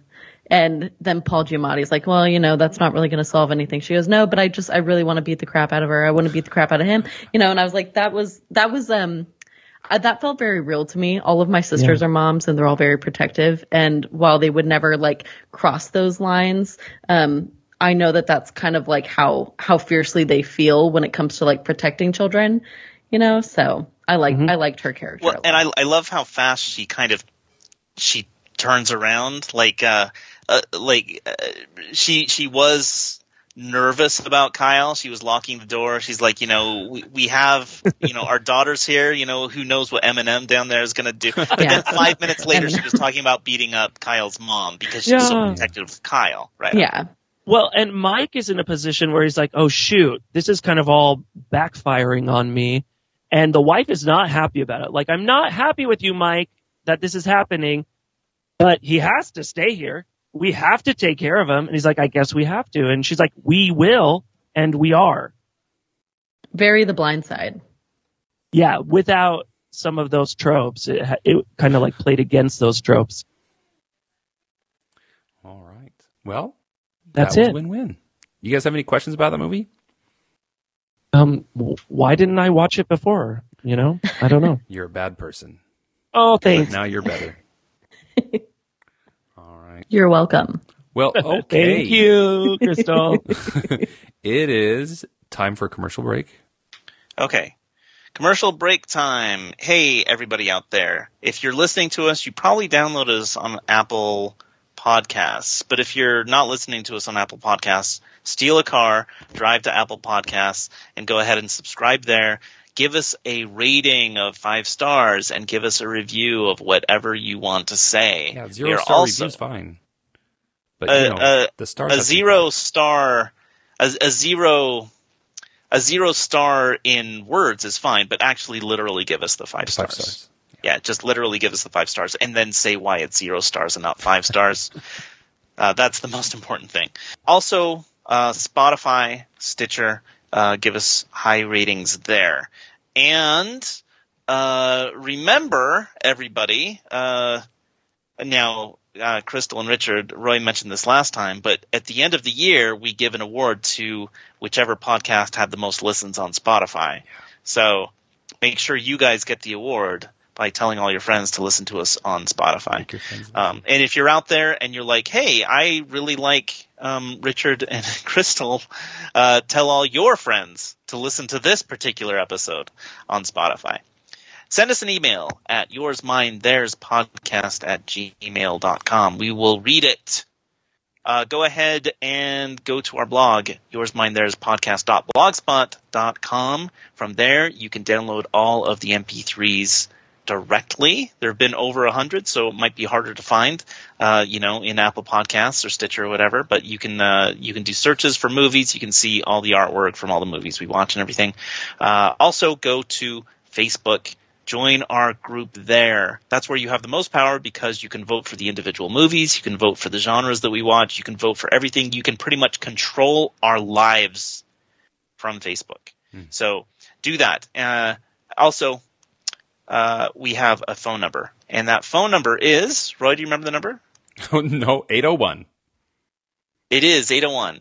It's 896-4542. 801-896-4542. It is the hardest number in the world to remember for some reason. But here it is again, 801-896-4542. If you have a hard time, uh, you know, getting on the podcast because, you know, our guest spots fill up so fast and also we, you know, could use some guests. So go ahead and notify us of that. Uh, give us a call and we'll play your voicemail on the air anyway. 801-896-4542. Did I forget anything? I don't think so. I feel like now is also an appropriate time for shameless plugs. Yes, go ahead. Oh, Ah. Richard and uh, Christel. Yay. Um, we, uh, we host a podcast called Turning Trekkie and you can find it on Apple Podcasts and Spotify and, uh, other places as well. Just search for Turning Trekkie. We also have an Instagram, Turning Trekkie Podcast and a Gmail. Uh, I'm not actually totally certain what that Gmail It is Turning Trekkie Podcast at gmail.com. Uh, so you can email us there if you have any ideas or you want to join the pod. Um, we have a Facebook as well. You just search Turning Trekkie and you should find it. So that's that. Yeah. I and I think- think on Twitter too. Oh, we are. We're we're everywhere. I think we're joining you in the near future on Mhm. because you guys are going to be watching fan films, and Jon and I need to coordinate which ones we want to watch. Yeah. Yes. Oh, right. Okay. But I think that we may show up on your podcast either together or separately or both. I don't know. It's gonna be so fun. It'll be fun. We'll either be together or both. Yes. Okay. Alrighty. Okay. Yeah, I'm excited. Yeah. Um, let's see. So I will plug Kiss Your Franchise Goodbye because I'm still doing the Rocky movies and we are doing Yes. Creed this week. Um, Jon, you have anything else you want to plug? Uh, two years ago, I started a podcast called uh, Safe Words Aloud, spelled A L O U D, and that's where I would just read books, and then I stopped doing it What? uh, because of uh, reasons. It was something to do Peer during pressure? the pandemic. Yeah, uh, but yeah, you could. I read two complete books and two and a half Wow. complete books on there. So if anybody wants to go way back and just hear a book, I read a Flash Gordon serial Oh, yeah. and also a uh, Frank Burly detective novel written by John Swartzwelder of Simpsons fame. And uh, half of the George Lucas novelization of the movie Star Wars Uh, yes. and uh, and so I've been meaning to get back into that, and I've just been put on the spot because I didn't have anything to plug. To plug. So that's something. Jon, you read The Lion Men of Mongo. The Lion Men of Mongo was the Flash Gordon book I read, which is a book that Roy gave me for Christmas one year, Yay. and uh, it's really great. Actually, it's great because Wow. it's a Flash Gordon serial. So. Uh, that's good. Um, uh, Roy, before we get into awards, I have one thing I can't forget to talk about really quick before we do awards. Do. Is that okay? Uh huh. Go ahead. Okay. No, this is actually a question for Christel. Um, and I'm kicking myself, and I would really kick myself if I forgot this time. But last time you were on, we talked about the movie Lagaan. Um, and I should have mentioned this last time, but I'm wondering if you've ever heard of a movie called Victory. Um, okay, so you brought it up actually. Did I? You no, okay, so you brought it up uh, on the episode before mine, in Oh. which in which I introduced that I was doing a um, I had considered doing Prison Break movies, Uh-huh. and you said, "Oh, is one of them Victory?" Okay. And I kind of laughed it off. I Uh-huh. didn't know what it was you were referring to, but I did look it up um, after the fact, and I've never seen it. It's uh, now. uh, Am I talking about the correct victory? It's prisoners of war playing baseball, Soccer. Playing soccer. soccer, playing soccer. Yeah. Okay. yeah. With Sylvester So it- Stallone. It's a Sylvester Stallone movie and a bunch of British actors and everything. Um, Yeah. I think Michael Caine is in it. Um, but it, it's it's funny because when I story. said, "Hey, when you're talking about Prison Break movies, you should watch Victory," I said that before we watched Lagaan because I had no idea what Lagaan was about. But the story of Victory is, you know, the German people saying, "Hey, why don't you, you know." We'll give you an award if you beat us at soccer, kind of thing, which is Yeah. the same plot as of Lagaan, but just you know with soccer instead of cricket. And Yeah. so, like I was just saying, if you like Lagaan and you like Prison Break movies, Yeah. I just you know just this is not to our audience. This is just to you, Christel. Uh, yeah, check it's out. basically a mandate now at this Yeah. point. And I think it's safe to say that okay, Roy loves loves Sylvester Stallone, so he's not going to back me up on this, but it's my favorite Sylvester Stallone movie. That's funny.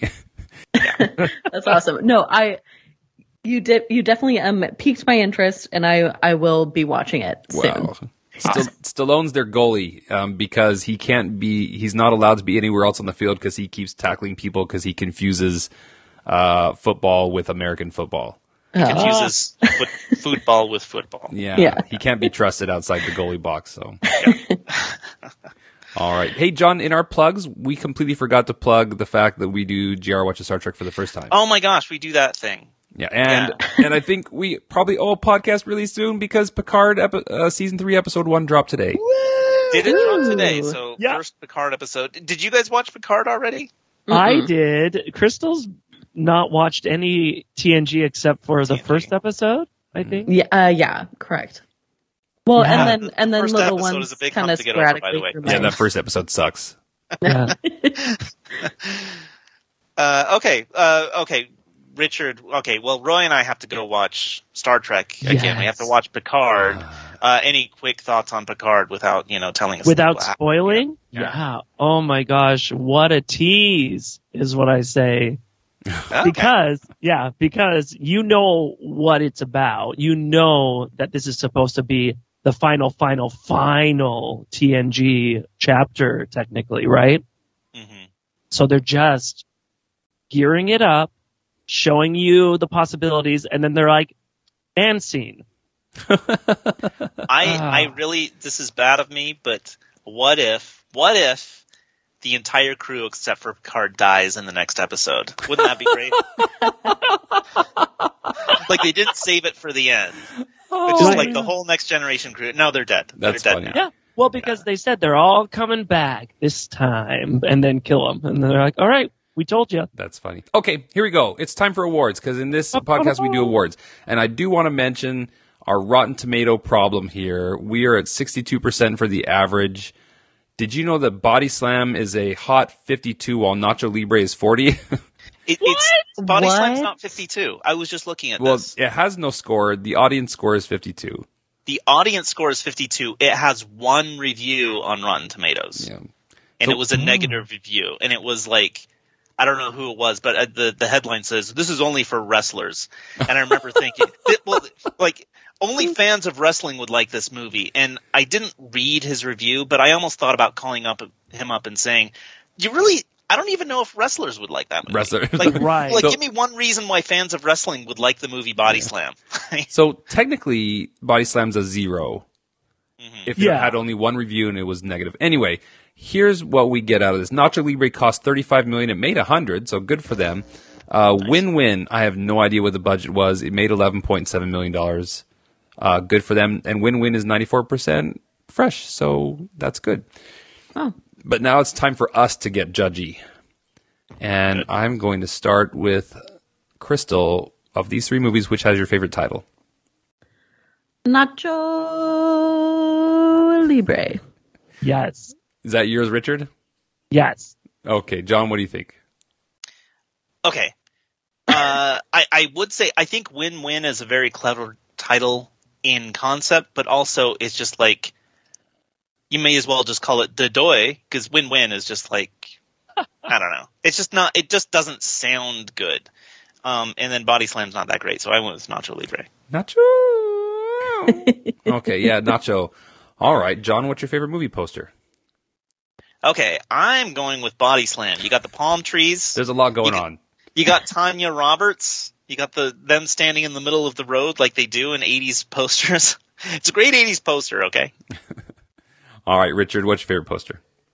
Nacho Libre. It's kind of a okay. beautiful poster with, and you got Yeah. you got Ramses with the gold, and you got the blue and the red, and I and I, I like a, a. It's got a lot of good stuff going for it. Now I know, I know, Roy. I know your rule for posters. You take whatever posters on the IMDb. So I blame IMDb. I don't blame you for this. But the famous Nacho Libre poster is the one where, like, just Jack Black is doing like this flying leap toward the camera on the poster, like in the middle of the Mexican desert. Oh yeah, and that's with like the- a famous, iconic kind of poster. Yeah, with the with the cape and everything. And so I don't know what the deal is with IMDb not showing that poster as the main poster. They're so capricious at IMDb. Yeah.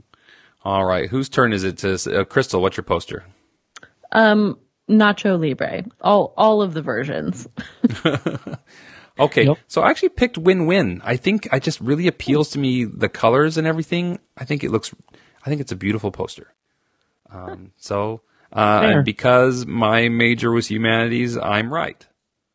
Oh, Yeah. All right then. Okay, we're we do this out of order. Jon and I have different orders, so we're gonna go straight into taglines. Richard, let's hear your your favorite tagline, and then all three of your alternates. oh my gosh. Yeah, we're going crazy.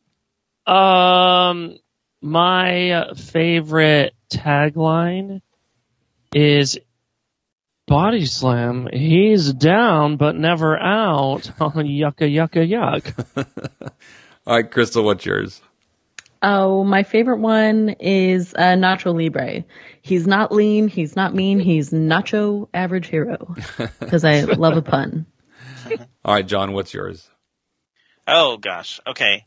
Uh, he's down but never out. That's the yeah. You said that one already. Okay, let's see. I think I That's for Body Slam. Oh, uh, we okay. We did this kind of wrong. Anyway, I did in the game of life. You can't lose them all. Now, Jon, let's hear your alternates. In the game of life, you can't lose them all. Is that is That's that my real Win-Win? one from Is that from Win Win-Win? Yep. Yeah, that's Win-win. win-win. Okay, my my fake ones, my new ones, my new ones. Okay, Body Slam. He'll do for wrestling what he did for music. Ruin it. uh, my Nacho Libre tag is he's the Lord's chips. and my win-win tag is two rights might make a wrong. Ooh. Oh, all right. Uh, Richard, your your alternate taglines. All right. So body slam, I'm thinking he's a problematic protagonist, but don't worry, it's a problematic movie. All right, Christel. Oh no, keep going. Keep going, Richard. Uh, Nacho Libre. If you like Napoleon Dynamite, you'll love Nacho Libre. and then Win, win win. But did I do it wrong? no, win win. Go ahead. Win win. Don't worry, there's not a lot of high school wrestling in the film. All right, Christel. Did you give yours yet? I don't. Uh, no, Okay. okay, I'll, I'll, I'll give mine. Uh, so we'll, we'll start with Nacho Libre. Um, Nacho Libre, introducing the righteous wrestler. um, body slam. If you lie and cheat enough, you'll become an overnight success. and win-win, some liars and cheats are still lovable. All right, for Body Slam, I went with brought to you by the Korean Saving and Loan. Um, Yes. For Nacho Libre, save it for the ring, lovers. And for Huin Huin, slightly more often than lose lose. All right. Uh, best opening credits, Jonathan. I'm going with Body Slam. You got 80s Ferrari driving and LA Sunshine. And it's just like Southern California. And every corner you pull up on, there's someone in a bikini just Yep. sitting there. It's so real. All right. Uh, Christel, what about you? Opening credits. Uh, I'm gonna go with Body Slam, quintessential 80s synth song, red convertible. Loved it. All right. I Richard. happened to uh, drive down the exact same highway the day before I watched this movie, so Oh, How many bikini girls did not get in your car? Uh, zero. In Okay. fact, they all got in my car. They all got in your car. Okay. all right, Richard, what's your opening credits? I had to go with Nacho Libre just because it's so cute It's so and lovable. it's lovable. Yeah. And it's like a lower budget, but actually high yields high results. Yeah. So there's so I, I I picked the same one, and I love when they're I don't know even why they're hosing off Nacho's belly in the sweater, but then as Nacho's coming back into the kitchen to cook some soup, he lays the elbow down hard in that bowl of chips. Yes. Yeah. All right. Um, Uh, young Fun- young fun Nacho fact- is the yeah. Oh, go ahead, Christel. Oh no, I was just gonna say exactly what you were saying. Oh, good. Yeah. Go ahead. Um, yeah, fun fact is that young young Nacho is the older brother in the Goldbergs. Yes. oh wow. Yeah, and apparently he plays young Jack Black in a different movie too. So Oh, it's no, really right. Cool. funny. In Yeah. uh, the Pick of Destiny. Yeah. Ah. Okay. All right. We are on to best titular line. There actually is one. And I only remembered just like a couple hours ago, but uh, who? Really? Uh, Richard, go ahead. Best titular line. If you can't remember one, you can make one up.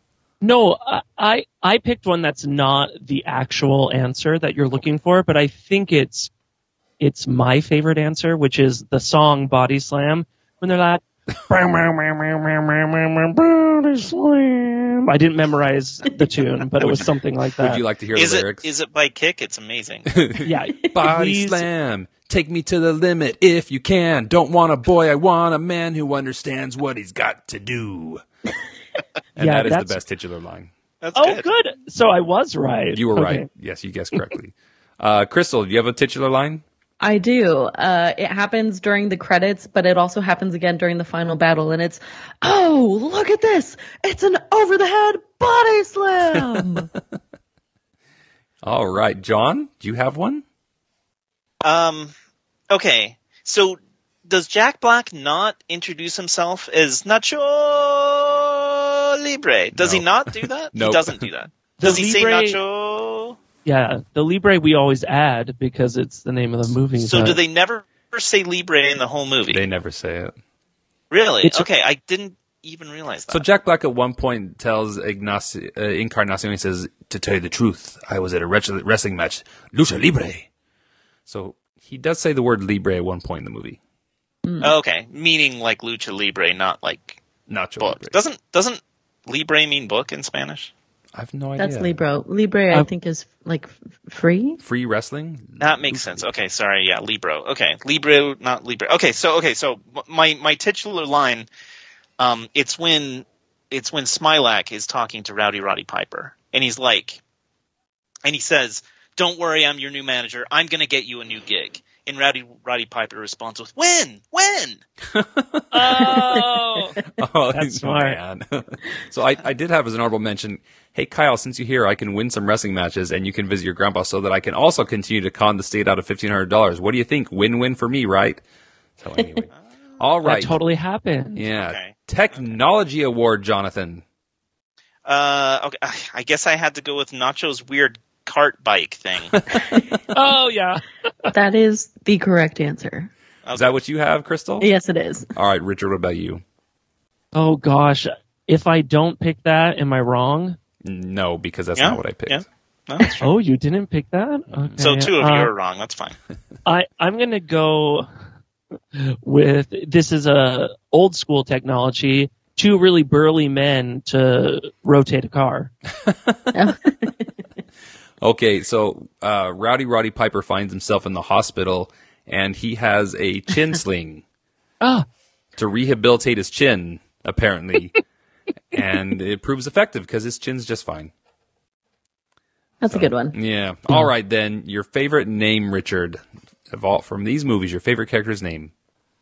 oh, uh, I want to say that I agree with at least one person in this chat right now, Sister Encarnacion. How do you say it? Encarnacion.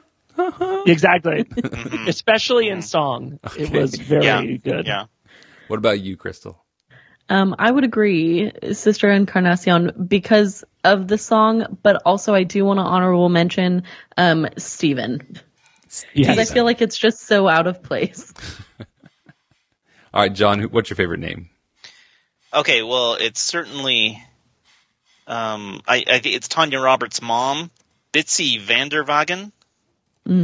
That's a good name. Yeah. Okay. So I'm going to honorable mention El Snowflake, um, one of the wrestlers at the Battle Jam, but I love Silencio. I think it's a pretty great name. All right. Um, your favorite food, Jon? Okay, honorable mention to the funny face salad. Mm. Uh, I'm gonna go with um, eagle yolk, eagle egg yolk.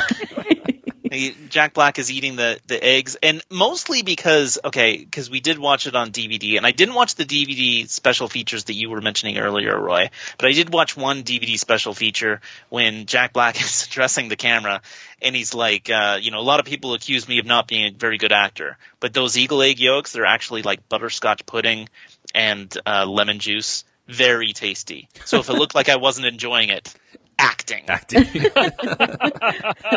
Ah, very good. All right, uh, Christel, your favorite food? Um, in Body Slam, uh, Harry takes Candace to an A and W, Ooh, and um, I don't think I've ever actually gone to one, but I've always wanted to because I imagine they probably have very good curly fries. I, you know the best part about that is I'm almost positive that Tanya Roberts paid for that date. All right, Richard, what's your favorite food? Get that corn out of my face. Do you guys like that? Have you had the Elote? Mexican corn smothered in mayonnaise? Oh, mayonnaise and tahini. Yes. Ugh. They Is serve it at Disneyland. That They is what it is, and I've I've had so I've we've I've had family members come back from Mexican missions who are like, "You've got to try this; it's the best." I'm like, "Okay, you got used to it while you're on your mission. Congratulations to you." but it's corn smothered in mayonnaise, okay? I'm willing to try. Okay. Well, all right, um, Jon. Not my honorable mention, and it's not the funny face salad, but it's Encarnacion salad. She gets like two gallons of salad, and it looks it looks really good with the chips. It's got nutrients and flavors. So, all right, favorite outfit, um, Christel. Oh, um, Nacho Libre's uh, blue end scene outfit. It's like kind of like a friar hood. Mm. It's got like a little cape, sort of. Yeah, and it, it doesn't have like the full tie, but there is like a little rope kind of tied at his waist, Yeah. and it's just a lovely shade of blue. That's great. Richard, what's your favorite outfit? I'm gonna go with Christel's honorable mention, but I agree. It's Harry in drag, um, uh, because uh, it fooled some people. So Yeah. it was a nice dress, nice wig, the whole ensemble. And then, like Christel's honorable honorable mention would be on the beach, where he didn't look, you know, as awful and sleazebaggy. He looked a little bit more sexy. Mm, the orange beach sweater. hmm Okay. So, hey, this is two podcasts in a row where we've talked about men and drag, so that's pretty good. Two for two. Yeah. Mm-hmm. All right. Uh, and who wore it better? Would you say Harry or uh, Defoe? It's hard to say. Defoe, Mm, maybe. okay. Oh, Harry. Oh, okay. I think I think Harry's more attractive, but I think Defoe committed more to the to the part. to the movement in the part. Yeah. Yeah. All right. Well, my favorite outfit is Nacho's recreation clothing, the white clothes with the white boots, and then um, they fit him just perfect for when he flexes the hinders. Oh yeah. Yeah. Oh, Snap of course flex. that outfit. Yeah. Yeah. Okay. All right. Who's the best alien then, Jonathan? And did we get your clothes? My favorite outfit is probably Silencio. Silencio. Yeah, he's pretty much like the wrestling Darth Vader, right? There were seahorses on it. I know. but it's just this whole like this black leather thing with like w- were there seahorses? Uh, Like, Yeah, oh, yeah. were, like uh like rhinestones and stuff all over. Yeah. Uh, okay. Um. Okay. What was the alien? Yeah. Okay.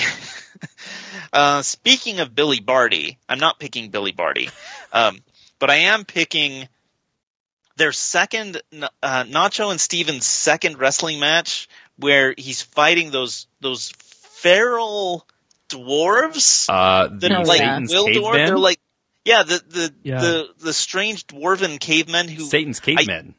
it, it, it's it's Gwildor from Masters of the Universe, right? Who've just gone insane, and two of them. Yeah, that definitely was it. oh For man. sure. Okay. Um, let's see. Did uh no, go ahead, Richard. Who's your favorite alien? Best alien. So my best alien would be those porcelain dolls. Oh, Oh. that's good. Mhm. Good. All right. Uh Christel, what about you?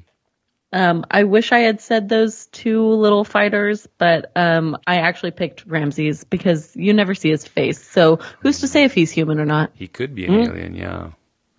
You know, his muscles are the number one. All right. So my alien, I guess, is Jack Black because they're in Mexico and he's the only person who's not Mexican. Yep. So technically, all right. Favorite special effects, Christel. Oh, um, when Silencio is spinning uh, the Chino and Esqueleto around in a circle Oh, he's so and good then at throws throwing. them. All right, Richard, what's your favorite uh, special effect? I'm gonna go with the stunt double for Jack Black that's on fire. Oh yeah, Yeah. Yeah, Oh, very that's pretty good. practical. Oh, I like love how the fire doesn't burn his tights. Too. I know. Just the friar robe. flame retardant tights, I guess. Yeah. All right, Jon, what's your favorite special effect? Uh, the, the, at the party with the weird lady who liked Esqueleto, who like doesn't she like crawl through the tunnel like at this like high speed or something? I guess. Yeah. Yeah. All right. So I have chosen when Nacho soars like an eagle, and I'm assuming Oh. that the Jack Black just did it, and they didn't have to rig anything. Mm. So, all right. Favorite location then, Jon? Uh, L.A. seemed kind of fun. It was the '80s. It's the 80s '80s, so you know, yeah, '80s L.A. Okay. All right. What do you think, Richard? The timelessness area of this small town in Mexico. So I think I have the same thing. I just put uh, small town Oaxaca. Yeah. All right, Christel, what do you got? Um, the wilderness that's just outside the village. How did you find me? Just two feet outside the village. Some kid saw you from the village. Hi, Nacho. do you like the little uh, the the shelter he builds? Love that shelter. I I was watching it when I was watching. I was thinking, you know, I bet you anything that Jack Black actually built that. Like, like they just like gave him the time to create something, and that's the best he could do. All right. Uh, let's see. Favorite song, Christel.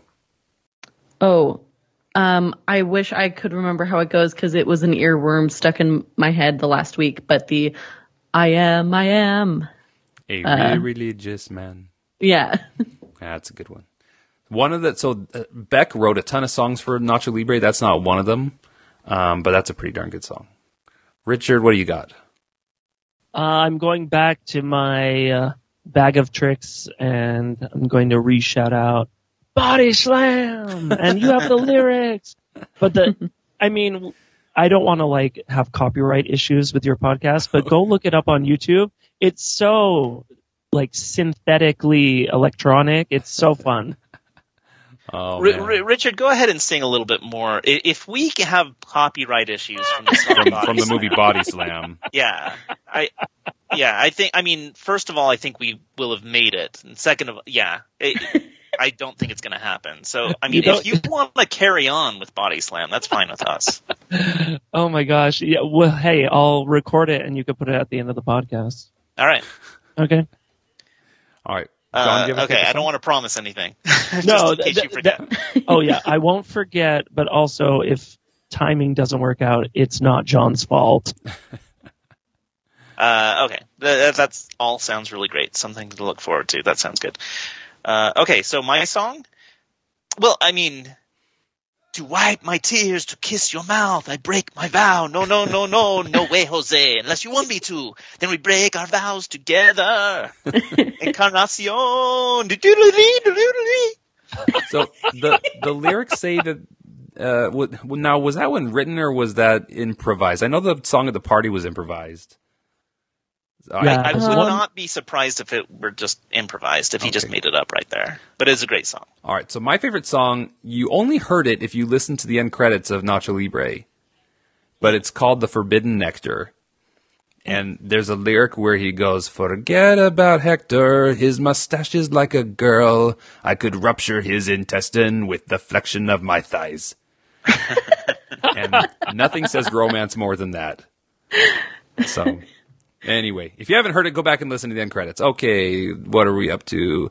Guest star, and I, I mean it's Charles Nelson Reilly, but go ahead and Jon, tell me what you've got. Oh, that's good. I meant to put that down. I put Kellie Martin. She is um, Rowdy Roddy Piper's niece, and she went on to play the uh, girl with glasses in the TV show Life Goes On. Oh wow, wow, Yeah. okay. All right, Richard, who's your guest star? Christel, do you have one in mind? I do. Um, yeah, my favorite guest. I'm I'm guessing that she hasn't been in anything that you guys have watched yet. Um, but Ana de la uh, Reguera, the uh, sister in Encarnacion, um, because I've seen her in so many different things, and she's so different in all of them. Um, I feel like she has a lot of really great range. Um, and yeah, I just love her. Plus, she's beautiful. Okay, She's pretty. Yeah. She's pretty. That gives me permission to pick Melanie Lynskey from Ever After then, because I didn't want to step on your toes. Yes. Okay. Um, I do want honorable mention Cesar Gonzalez, also known as the Silver King, who plays Ramses. See, that's he's pretty awesome. hmm All right. I don't know if he has any spoken lines in the entire movie. Oh, I don't think he does. Anyway, I- I don't He think so. grunts a couple times. grunts. So our next award is external recurring character, and for me, it's Melanie Lynskey from Ever After.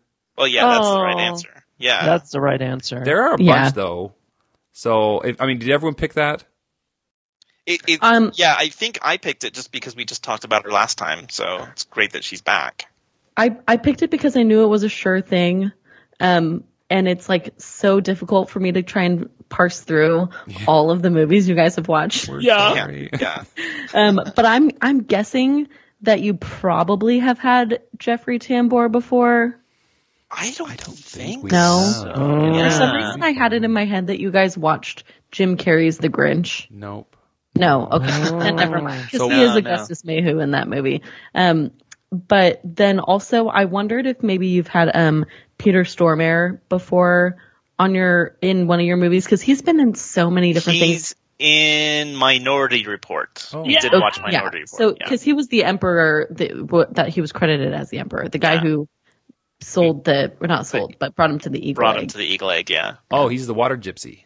Yeah, the water gypsy. Okay. Yeah. All right. Fascinating. So uh, another easy one is Burt Young because we have done like five Rocky movies. All the Rockies. Yes. Oh, of course, Oh, of course. yeah. My honorable right. mention is uh, Billy Barty, the cameraman in UHF. Noodles Macintosh.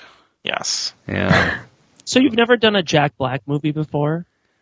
I don't think so. Doesn't that? feel Oh, I. I have to look really quick. I'm really curious about this. I'm sure we have. I, I really I don't know, think we have. It's hard to think that you couldn't, but I guess I would believe it. Well, I Yeah. I just I feel like uh, particularly with Win Win, there were so many like big names, like not necessarily like household names, but like faces that you recognize that have been in so many different things that I I'm sure that you guys have seen them in something else, and so it felt like t- too big of a category for me to like really parse through. I would have sworn Yeah. that we've done a Paul Giamatti movie, but I can't Yeah. think of any. He's been in so much. Yeah. And then So- you've never done an Amy Ryan movie before? While Okay. Jon's looking it up, I do. So for internal recurring character, there is an actual real answer here, and then you guys can give me your fun answers. The real answer is Mary Nelson Duerstein, who Uh-huh. did editing for both Body Slam and Nacho Libre. Oh, That's oh, cool. Yep. that's wild. Yeah. Now, uh, better answers. Uh, Christel, what's your fun internal recurring character answer? Um, ringside nuns. Okay. There were there were nuns at the uh at the uh what it, I can't remember the guy's name. Yeah, in Body Slam there were nuns at like the first taping of the show where all the guys are talking about wrestling. yeah. And then obviously we have Sister Encarnacion. Very good. Richard, what's your internal? I was going to say corn because for some inexplicable reason in win-win, they're all at dinner and it's kind of awkward with Kyle and they're like, you could pass the corn, you know, eat this corn. and I'm like, oh my gosh, corn is a theme and a recurring character. And I assume somewhere in Body Slam they might have had corn in the background. Were you waiting for Kyle to just yell, "Get that corn out of my face"? Yes, it was so funny. And you know what is a reoccurring quote as well? Paul Giamatti says a bunch of times, "Hey, take it easy, take, it easy, take it, take it easy." and I'm like, "Oh my gosh, two corn and take it easy? They're the same film." All right. Okay, uh, you guys, we're we're ridiculous. Mars Attacks. Jack Black is in Mars Oh, yeah, Attacks. that's We Oh, so I picked Jack Black. Wow. Very good. Okay, Jon, do you have an internal recurring character? Uh, you mentioned Mary Nelson Duerstein the, from the editorial department, but I have a, a conceptual recurring character, which is um, getting on your opponent's back while wrestling and spinning around on their back, Ooh. which was done feverishly by the uh, by the Gwildor dwarves in Nacho Libre, and then as part of practice in Win Win by the high school kids, Yeah. just spinning around on their backs. Yeah. All right, Jon. I don't know if there is an actual answer to this, but the best death from these films. Uh, okay, I have. I have to. My honorable mention is Charles Nelson Reilly, who got clubbed to death on his own show. Oh, that's right. um, uh, but the other guy is the guy in a wheelchair Yes. that Rowdy Roddy Piper tried to help, but then just steered him into traffic. oh Um, man. That was that was in fact um not Roddy Piper. It was the guy that I can't stand. Harry. Oh, S- Harry. Smiley? Smiley? Yeah, it was it was Harry, Smilac. okay. Yeah, yeah, and that was my answer too. Um, I said I'm going to assume that the man in the wheelchair died outside the hospital. Yeah. There's no way he survived that. Richard, what do you got? Then I'm going to pick best death as the rich daughter's car getting destroyed. Oh yeah. Two Oh. gentlemen. Yeah, so I, I similar. I just went with the cars, right? The multiple cars, All the cars. that- cars, yeah. that faced horrible deaths. Yeah. Okay, now here we are. This is not the villain, but because this is a wrestling movie, who is the best heel in these films, Richard? Uh, I liked Ramses as the best heel. Ah, he's so good. Yeah. What do you think, Christel? Um, I said Axe and Hammer, the cannibals, but with an honorable mention of Lou. Okay. Jon, who's your heel? Uh, I I have the Koreans who hate cars, just beat up cars. So I want to honorable mention all the orphans in the whole world who I I hate them. I hate them all. I hate Oh, the no. orphans. That's right. I hate all the orphans. Hate all the Oh, orphans. I want to honorable mention Ramon the monk, who is the monk that slaps Jack Black and has the bad side mustaches, uh, who Yeah. apparently suffered from uh, diarrhea since Easter's. Um, but I'm going to give it to Harry Smilac. He's the heel. I hate him so bad. That's a good one. I stand with Okay. you. Okay. All right, now the hero, I think in wrestling terms is called face, but I'm pretty sure that's short for baby face. I guess the heroes are called baby faces. So uh, I'm picking Chancho, who I feel like Nice. is Oh, an I love unsung Chancho. hero. Jon, who's your hero or your your face? I guess. I- If I just if it's called Face, then I have to pick Face, which you is don't. the guy You you hate No, is you the don't. heel because his name is Face. You, okay. You're not obligated. Okay, my honorable mention besides that is Terry Delfino, played by Bo- Bobby Cannavale, who's just so good.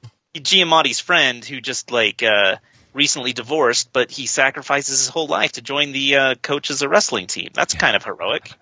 Yeah. Sacrifices stalking his ex-wife. Yeah. Yeah. Yeah, that's you make your sacrifices where you can. Yeah. All right, Richard, who's your face? Uh, I'm gonna say this for a reason, and the the face I picked is Mike because when Kyle says "slap me in the face," he does. Oh, and yeah. that becomes a thing. Oh, that's cute. I love it It's when endearing. when his wife's in the audience and she gives him that look like, "What on earth are you doing?" Anyway, Why okay. Did, why did why did Dad smack Kyle in the face? I don't know. I Yeah. don't know. Christel, who's your face? Oh, I mean, it's got to be Nacho. I love the. I love He loves the orphans. when when he wins. I love Jack Black prancing around the ring. um, it's just the best. Doing like a roundhouse kick and a backflip. It's I love it. It's the best. It's the best. It's fantastic. I love it. oh, I'm so glad he gets to go to sleep every night by himself for the rest of his life. okay. Uh, did, did everyone do theirs? I think so. So, movie goof. Christel, did you notice any movie goofs? I did. I did notice one, um, and it's when he's make when uh, Nacho is making Sister Encarnacion salad. He pours a ton of ranch in, and then he blows those crunched chips all over it, and he bows away. And as he's bowing away, it's a shot from a different angle, and the ranch is gone. And then the next shot, the ranch is back. Oh, okay. She drank it real quick and then spit it back. Yeah. All right, Richard, do you have a movie goof? Um, I don't have like a particular movie goof, like a continuity error or anything, but I would just say like the the behind the scenes goof of trying to rewrite the script would be on on um, Harry S- Smilac's Yeah. actor. What was his name again? D- Dirk Benedict was Dirk. a great name. Dirk yeah, Dark. Dirk Benedict. Yeah. Uh, he goofed by changing the script, I assume. Hmm. All right, Jon, what's your goof? Okay, so this is professional wrestling, and I think one of the great artistic things about professional wrestling is the collaboration and the choreography of professional wrestling. And from what I could tell, in the storyline of all three of these movies, there was absolutely no choreography done for any of these wrestling events. So it was, uh, I guess, in this world, they're just bypassing the whole concept of wrestling choreography, and each of these universes was a universe where they're literally kind of fighting to the death in the ring. Okay, so I'm gonna go ahead and so in Nacho Libre, it just appears the the order that they filmed it in and the order they edited it in. They must have changed some ideas along the ways because there's just some things that didn't fit. And one of them was they had the training montage where uh, Esqueleto got attacked by all the bees, and then several days went by, and then we're right back at him healing from the bee stings. Unless bee sting training is daily, and I don't think it is. I then I think that is the that was edited out of order. Right That's when he good when he had the stings on his chest, like a couple days later. Yep. Yeah. Okay. I didn't think about that. All right. So that's what I think. Anyway, funniest moment, Jon. What's your LOL moment?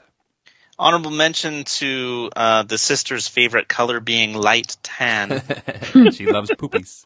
Yeah, uh, I'm gonna go with uh, when Bobby Cannavale gets a bad text from his ex-wife and he's off camera. He's like, "Oh man, I can't believe it!" And then you hear him off camera say, "Take a picture, take a picture," and then it cuts back and he's his pants are completely down. Oh yeah. And you know, after he Yes. handed the phone to Paul Giamatti, he's like, "Take a picture of my butt." You know, you don't realize what he's talking about till it cuts back to him. All right, um, Richard, your favorite LOL moment. Um, I don't have the quotes right in front of me, but I really did like when Kyle was meeting the family, and it was just a lot of awkward, um, you know, back and forth. It's like, uh, what, so what's your mom up to? Like, can we contact her? It's like, oh, she's busy. Oh, this. Oh, that. I just thought, it, it- like you said, it was very understated, and his performance was so f- funny because of that. Yeah. So that whole scene of him ingratiating himself to the new family. Very good. All right, Christel, your favorite funny moment. Um, well, the first time that I laughed out loud was uh, the the uh, what's his name, Chancho, giving Nacho the lucky machete. It's like It's his here, mother's my lucky mom's, machete." Take my mom's lucky machete. Okay, I'm. I think I'm gonna go with Steven's beautiful portrait. Oh, oh yeah, the, the lips are shaded really well, and the curls just are really accentuated. It's beautiful. Um, with honorable mention to the impromptu baptism. Oh yeah. yes. Oh, tonight we face Satan's caveman, and I'm a little worried that you are not baptized. All right. Okay. Uh, so that was funny, but you know what? Life isn't all laughter. So, what is your key of D minor weeping instantly moment, Christel? Um, when Melanie Lynskey told her son um, that Mike was just doing it for the money. Oh, so that's mine as well. Kyle, when Kyle realizes what's going on. Yeah, that was really sad. Yeah. All right. What do you think, Richard? I think when Kyle's mom showed up to the match in Win Win and it made him lose everything, and even later it continued where she's like, I'm sorry I ruined your match or whatever. And he was just so devastated that she got in his head, and I felt so bad for him. hmm Jon. Uh, the end of Nacho Libre, when everything is good and fine, except he's still a friar and Sister Encarnacion is still a nun, and they're never together. Tragic. It's rough. I mean, have you ever had feelings for a nun? Jeez. No. Okay. All right. well, what about your what the heck moment, Jon? this is this is it, right? When just there's a random part where Nacho Libre and Steven are in a dark alley and and they get jumped by some people and Steven jam I actually I can't believe we didn't pick this for best death, but he jams he throws a corn into the guy's eye. Yeah, the, Like, Yes. the belt Friday whippers. The Thirteenth, like the final chapter, how they killed Jason in that movie by stabbing him through his mask in the eye. Yeah, Yeah, that's mine too. The corn cob to the eye. yeah. oh my gosh, what, what do you have, Richard? Uh, what the heck for? sorry, what the heck for me was the drag, the drag moment. Okay. what about you, Christel? Um, well, I totally forgot about the corn. Um, I did, and I totally forgot. I had a question about that too, but my what the heck moment was um the first time that in Body Slam where the Korean loan people show up and just rip the door off the car. Yes, I do want to honorable mention the first time that Steven gets his hair torn out. oh, and then maybe the second and third time is, is still a little shocking, but they scalped me. you gave them permission to hurt me like this. Oh man. All right. So we're here to quote time. Time for your favorite quote. And Christel, it is your turn. In win-win. If he's Darth Vader, you're the secret apprentice. that was. Oh, I, we forgot to mention the Wii tie-in. Like, Oh yeah. are you playing Nintendo Wii? Oh my gosh, what game is this? Golf? Oh, that's so cool. Yeah. Oh, Star Wars Wii game? Love it. Secret Apprentice? When when I saw that, I was like, why did I never have that game? I want that game so badly. Get it. Wow. What What about you, Richard? Um, I can't get this quote out of my head, but it's get that corn out of my face. All right, John. What's your favorite quote? Uh, it's and they don't know I know a buttload of crap about the gospel, That's but I so do. Uh, that is a great They line. think I don't know a buttload of crap about the gospel. That's really good. So, um, honorable mention from Body Slam, and there goes the referee during one of the matches. I think that's great. Um, but uh, from Nacho Libre, it, this it's so understated. This is it's still an honorable mention. Um, when he goes to the house and he thinks the guy's dead, and he just says, "Thank you for coming here today." oh man, it's just so pitch perfect to the wife. Yeah, but so then And oh, that go ahead. that's a tie. That's a tie into the the last movie too, where they put the coin on the eyes. Yeah, yeah, Yeah, Yeah. Boondock, the Boon, Boondock the Saints. Boondock Saints. So, Yeah. But my favorite quote, and I think I quote this daily, is "Don't you want a little taste of the glory? See what it tastes like."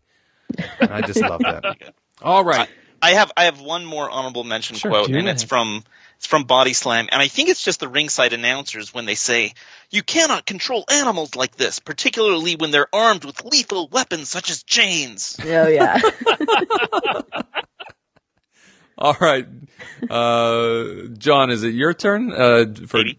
Your favorite scene? Did you already? You already did um, quote right? You did. Yes, you did. Yeah, I okay. did. I favorite did. scene, Jon. My my favorite scene is I mentioned it uh, in Nacho Libre, their second wrestling match against Satan's cavemen. The, those weird those dwarves that are just spinning around, and they're doing some great moves. Holy yeah. cow, they're athletic. Yeah. all right, Richard. Favorite scene.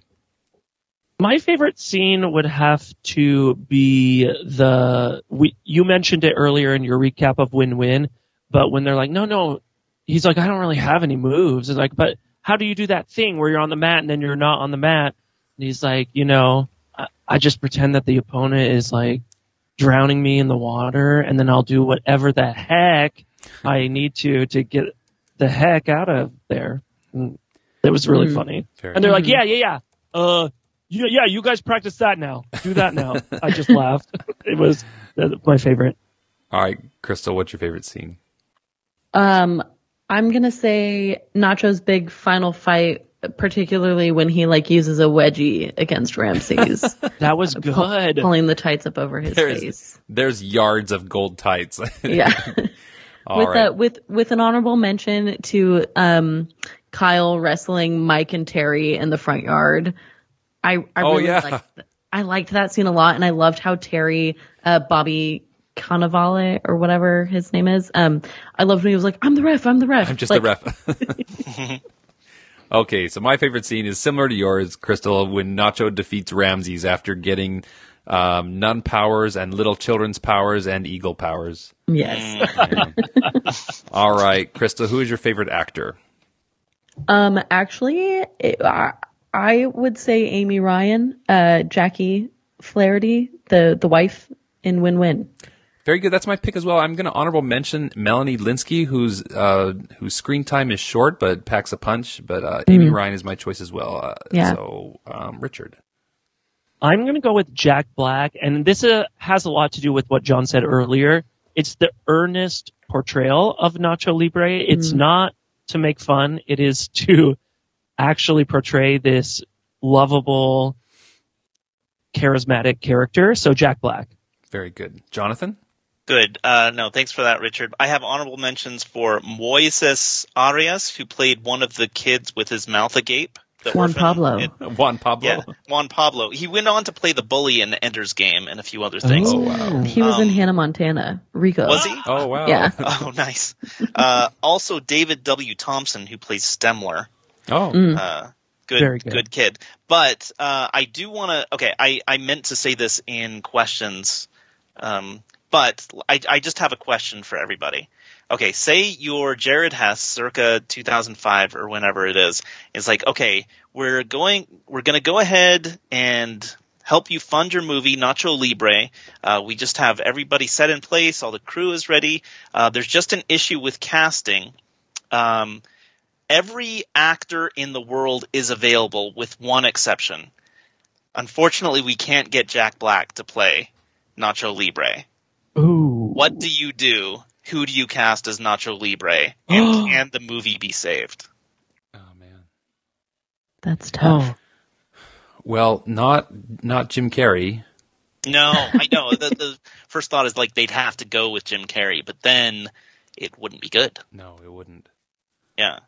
I guess you'd have to go for Horatio Sanz from SNL, who would do Yeah, a good something like job. yeah. Yeah, I, I wouldn't. I mean, that's approach it like maybe you got your Josh Gads or Oh yeah, yeah.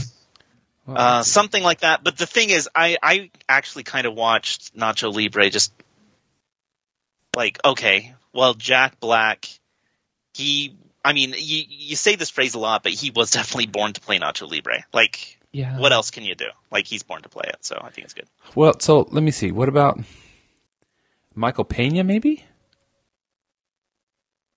Uh, I I don't see him being physical. Yeah. Maybe he could, but I mean, th- that's the thing about Jack Black. He's got the weird, the weird way Jack Black talks, the weird way Jack Black sings, the weird way Jack Black moves his body. Yeah. Um, I don't know. it's it's don't. all funny, but but yet lovable in a weird Jack Black way. I don't know if you even make this movie without Jack Black.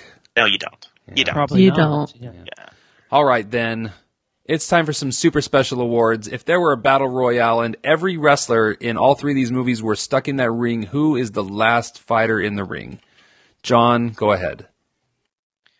Oh, okay. The last fighter is uh, uh well, it's Silencio. Ah, There's a good chance. So, No, no, no. Satan's caveman. Uh, Satan's came in. Okay. Yeah. All right. What do you think, Richard?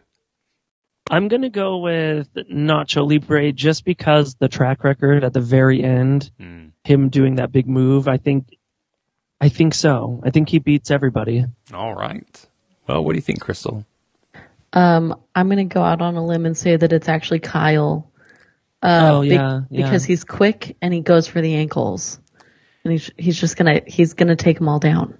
So I think Yeah. Kyle is a, is a nice bet, but I think Kyle, I don't think Kyle can handle 300 pounds of Ramsey's muscle. so Ramsey's is just a, an enormous physical specimen, and it's all muscle. And I think But Ramsey's like- muscles are the number one, and I think he wins.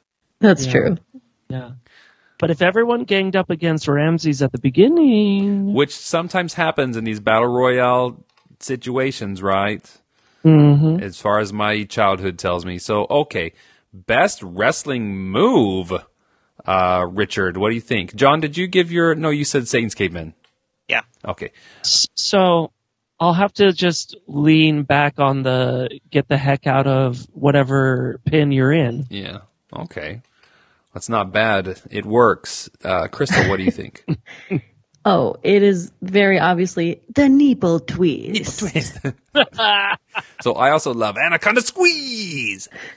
Um, oh yeah, I love the anaconda squeeze. John, what's your favorite wrestling move?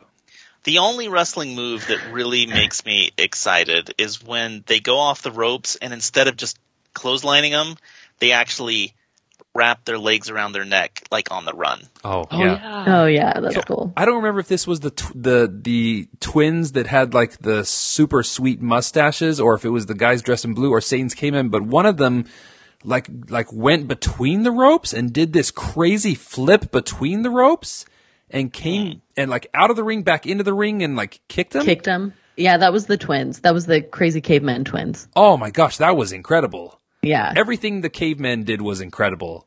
But uh, I'll give it to that move, which I, I don't even understand the physics of how that worked. So, uh, honorable mention Anaconda Squeeze. Best wrestling match. Of all the wrestling matches we watched, Jon, what's the best one? Well, the- Yeah, I mean, it's the Satan's cavemen. Okay. okay. You know, how come Satan's cavemen didn't get to participate in the Battle Jam? Uh, uh, there must have been a height requirement. Yeah. Well, mine's the Battle Jam. What do you got, Richard? I'm gonna do Nacho versus Ramses. Not Very good. climac- climactic. Yeah. What do you think, Christel? Um, I'm actually going to say the uh, San Bernardino Arena match with the fans, the very large man and the very scrawny man. Oh, what, what's his name? Lil Bob or something? I can't. Little Will. I can't remember that guy's name, but he was awesome. Yeah, that match was really fun to watch. Yeah. All right. You- Best illegal foreign object in the ring. What do you think, Christel? Um, well, let's see. I pro- chains. The chains. That's pretty bad. Yeah. Yeah. Richard, what do you think? Oh gosh, did anyone get hit with a chair? Because I forget. Someone had to have at some Yeah. point. Someone had to. Oh yeah, because one a of the blue guys is- chair. in the battle jam. One of the guys, his fav, his famous move is chair strikes. Yeah. There you go. That's what I want to pick because it's so cliche, but I love it. yeah. All right, Jon. What's your illegal foreign object? I'm picking corn on the cob. Okay. Oh, so mine is similar. The guy who got the corn on the cob when they were fighting Nacho and Esqueleto, they just took off their belts and they were just whipping away Oh, with their belts. Yeah. Oh, okay. All right. That's good. Best wrestler name, and it's got to be Satan's Caveman, but Silencio is also pretty good. But go ahead, Jon. I, I went with Silencio this time. Okay, very good. Richard? Um, shoot. Uh, Ramses. Ramses. Yeah. Ramses. All right, what do you think, Christel? Um, I think I want to say Esqueleto. Uh, I do That's love good one. Yeah. It is time to put childish things away and become grown adults here and rank these movies. Um, one is the worst and one is the best. And Christel, you are going to start. What was the movie you liked the third most? Body slam. what? Bing, bing, bing, bing, bing, bing. Richard, what's your third fo- most favorite movie? Body slam. Okay. All right, Jon, what's your third most favorite movie? Uh, body slam. Okay. I, I always wait for you to like be anyway. Um, yeah, it's Body Slam. That was a really awful movie. I, I don't it, want to say? I, I was really mean to it, but at the same time, I kind of thought to myself, if this were a Saturday afternoon and I was falling asleep on the TV, I'd probably really enjoy this movie. But since I had to like pay attention, to the Attention, Take movie, notes. yeah, like ah, yeah, I kind of had a hard time. okay. Well, I yeah, I watched the beginning 15 minutes like five separate times, and then finally got past that point. Um, it took a it took a lot. It took a lot to Oh, get there. Thank you for persevering for and getting Yeah. through your community service. okay, so I'm coming back around. Um, I had a hard time picking my number two and number one. I really enjoyed Win Win. I liked all the really good things it did, and it's my number two. So, Jon, what's your number two? Um, I I went with win win. It could have been uh, could have been worse. Could have been a little better. Could have been worse. Richard, what do you got? I'm gonna say win-win as well. Oh, oh my goodness. Christel, Is it happening? don't you screw I this up. I I have this in writing, so we know that I'm not lying. My number two is win win. Oh my goodness. What? I don't think we have to podcast ever again. I think we are all going to heaven tonight, holding hands. I, So- I would like to make a personal apology to you, Roy, because I promised you I would dislike Nacho Libre last time we spoke. So okay, so okay, we all picked Nacho Libre as our number one. So now I need to know because you'd never seen this before, and I worried because again, like the first time I saw this movie, I thought it was really dumb. But so you've only seen it once, I assume. Um, so then you picked it as your number one. So what's your overall thoughts on Nacho Libre? Well, I, I, I, I don't know if I have any further thoughts. Uh, like when I started to to introduce it, I think it comes down to here's an example of a quirky little movie that I feel doesn't look down on its characters like I've seen quirky little movies look down on its characters. It's it's like, uh, and I think Jack Black is the perfect energy to inject into this because he's this weird person, but it's the earnestness of his weirdness that that carries the movie, and I think works. And it and it, I feel like I'm allowed to laugh with the movie. Yeah. Well, very good. You should know that on our poll on the Facebook page, it is unanimous. All votes for Nacho Libre. Nice. So I guess we're all correct. Ding, ding, ding, No ding. controversy. Okay. And then you should know. Okay, well, we'll get to that. Future business. We'll get to that. Uh, speaking of future business, Jonathan. Uh, yeah, let's let's call up let's call up Marie. She should be ready to go live. Marie. Hey.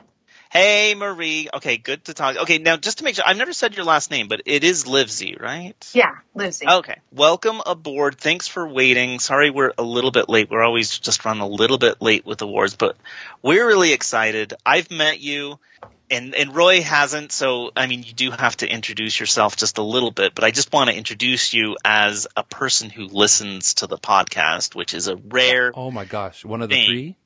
Yes. Yes. And so I, I just I I want you to say who you are and why you listen to the podcast. I mean, who would do that? Um, okay, so I uh, I was college roommates with Katie. Uh, we are actually still in a book club that we have. Oh my gosh, I don't even know how many years it's been. Um, and she was mentioning she dated this guy who had a podcast and actually had a couple podcasts and one was a movie podcast and I was like, oh, I I'd listen to that. And um, so then I finally and I do a lot of DIY around my house, like um, maybe a ridiculous amount. I actually um, well, no, it is a ridiculous amount because I've I had to get one of those braces for tennis elbow. And the guy says, Ah. yeah, the doctor looked at me. He's like, oh, you've got tennis elbow. And I was like, well, I don't play tennis. And he's like, oh, okay, sorry, golfer's elbow. I was like, I don't play golf either. And he's like, Quilter's elbow? yeah, he's like, what, what do you, what do you do? And I was like, uh, home stuff, like DIY. He's like, what do you mean? I'm like, like I finished my basement and I don't know, I've done like projects all around the house. And he's like, oh, so DIY elbow? Anyway. Um, so yeah, no, so, it, but it's great because I put it on while I was soundproofing the office and, um, cause my husband started working from home and I was like, this is great. I was like, this is long, but it's good. But it's good because when I'm doing projects, then I told Katie, I was like, oh, this is like, I'm talking to friends about movies, except I just talk at them and they don't ever respond, but that's okay. Well, hello, Marie. I'm Roy from the Yours, Mine, and Theirs movie podcast. Hi. Hi. I've It's heard you a lot. it is nice to finally have you on, and, and we're looking forward to this, and I'm very excited. Um, And before we get your three movies, uh, of course, we have Richard and Christel on with us as well. Hello. Hi Hi. there. Everybody meet each other. Hey. Okay. We're meeting. I was just listening to your last one. Oh, Great movie. did you have a favorite? Um, you know, I have not seen Boondock Saints. So Oh, like, yeah. So I was like, oh, I think I need to put that on my list, but my list is just ever expanding. Um, and no, I think of the three probably ever after. Although I didn't realize they changed the name. Like I said, says how old I am. Yeah. All right. All right, Marie, I'm very excited. Three movies. I'm super excited, Marie. Three Okay. movies that are important to you. Okay, so three movies that are important to me. I hear the first one may be controversial, but um, Katie was like, oh, "Okay, well, good luck with that one." Um, so my first one is Goonies. Oh. I am so Oh. glad that someone is forcing Jon to watch Goonies on this podcast. I like that movie. If I, yeah, I would, I would still sit down and watch it, and I still remember the crush I had on Sean Astin as a kid. So anyway, yeah, like massive. Anyway, um, and then the second movie is The Best Years of Our Lives. Oh wow, You guys heard of that one? it's an old one. Uh, World War II people coming home. 1946. Yep. Is that the guy with no arms? Yep. Oh, okay. I Seen that one? I've I've seen part of it. I've never seen it. Oh. I, it's on my list of um, must-watch movies. Um, but I, so I'm very excited.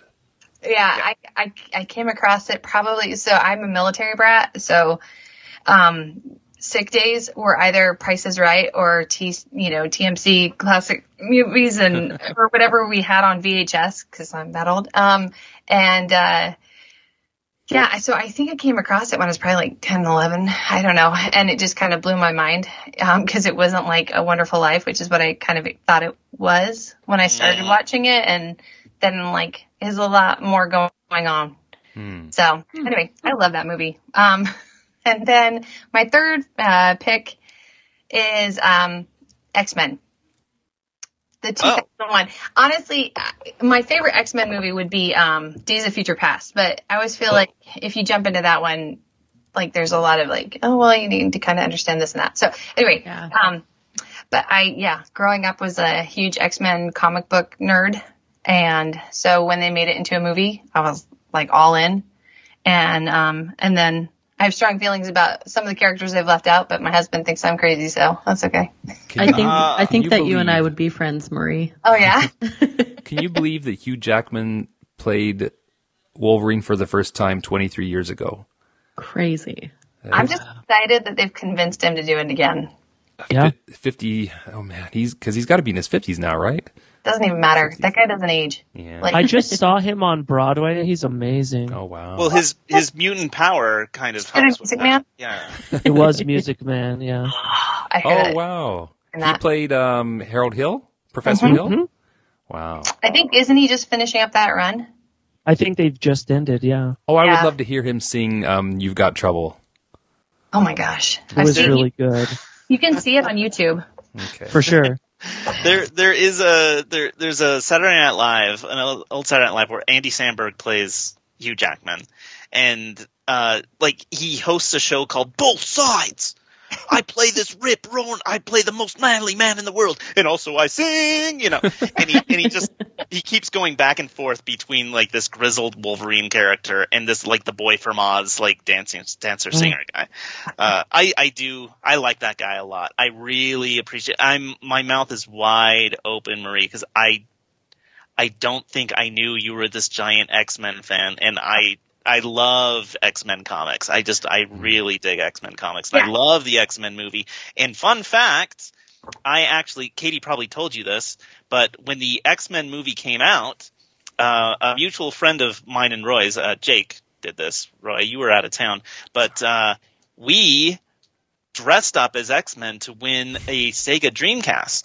And we had the best. I dressed up as Magneto. He dressed up as Wolverine. And we went and we had by far the best costumes, but little did we know that all the other contestants were children in this costume. Oh. and I'm not oh. mad about that, That's but I such a good am mad that they didn't give us the Sega Dreamcast because we had the best costumes than all those dumb kids. and we were at the, you know, the opening of the X-Men movie That is so uh, back in 2000. So, uh, okay, uh, great, great list, Marie. One of them has a bunch of kids yelling at each other for two hours. That's fine. Yep. Um, but uh, the best years of our lives is considered a major classic, and X Men is Well- so good. Okay, this is so exciting. And and honestly, like I'm the kind of person that like any Marvel movie, my friends all are like, "Hey, are you gonna go see that?" I'm like, "Why are you asking? You know, I'm going to Marvel. I'm taking my kids along. My 14 year olds are like, one's all in, and the other's like wishing it would stop. But it, yeah, we're not there yet, or at least I'm not. So, Okay, awesome. I'm I'm prepared to go deep into X Men lore with you again. So Very that'll exciting. be that'll be super exciting, super fun. Okay, uh, now two weeks after that, okay. um, Roy is is the poll finalized? Yeah, and it's not close. It was close for a while, but it's not close. So we Okay. are doing uh, the categories called again and again and again. And this is movies that Oh, have been yay. made multiple times. And Marie, you voted for this one. I did. So you brought this Well, on yourself. Yeah, I was gonna say I went back and forth between that and the um buddy movies. I did not want to do dirty cop movies. Oh, I, I, I, I thought Dirty Cops was going to run away with that vote, and no one, no one wants to watch Dirty Cops. So It's weird. So let me tell you about this because I Too thought, true to home. yeah, I thought for for uh, uh, movies that have been remade, I thought, well, normally I say, okay, you guys, what movies do you want to watch, and then I'll create a poll. But this one is a little different because you got to do a little bit of research, and I don't. If if I if I demand research of the people on our page, then nothing gets posted. And I figured, okay, there's maybe like five or six movies out there that have been made at least three times. There's a little bit more than that, but the point is, is I'm kind of taking a little bit of control here. I'm not going to ask people for suggestions. I'm just going to post the poll. Um, and I've done the research myself. And here's my standards. And the first is we we obviously can't have already watched it. And the other is we have to be able to stream it somewhere. So there's like 10 versions of Brewster's Millions, but you can only stream one of them. Ugh. So that's just right out. And then, then my third standard is what I call Roy's rules, and it's no reboots, no loose adaptations. It has to have the same basic story. Most characters should have the same names, and there must be a few key plot points in common in every reiteration. And then finally, my gut, as I as I am the as the uh, the judge and jury. So that being said, I have found twenty four sets of movies that fit the bill Wow. and I will post them, and I will. I'll give you guys a sneak peek right here, so you can start thinking about it. This is what we've got. Um, so, fourteen of these are three films. Six are four films. Two of them have five films. One has six, and one has seven. My original thought was, let's just watch them all. We haven't done a really long podcast in a long time, but maybe seven. Maybe seven movies is a lot. Maybe. So I don't know how you feel about it, and I would let both Jon and Marie have some some uh, voice here. If you want to just stick to three movies regardless, or if you're like we could do four, but five is right out, I'm willing to entertain whatever you guys want to do. really quick for my own record keeping purposes because it's really important to me that the lists that I maintain on Letterboxd are divisible by three constantly.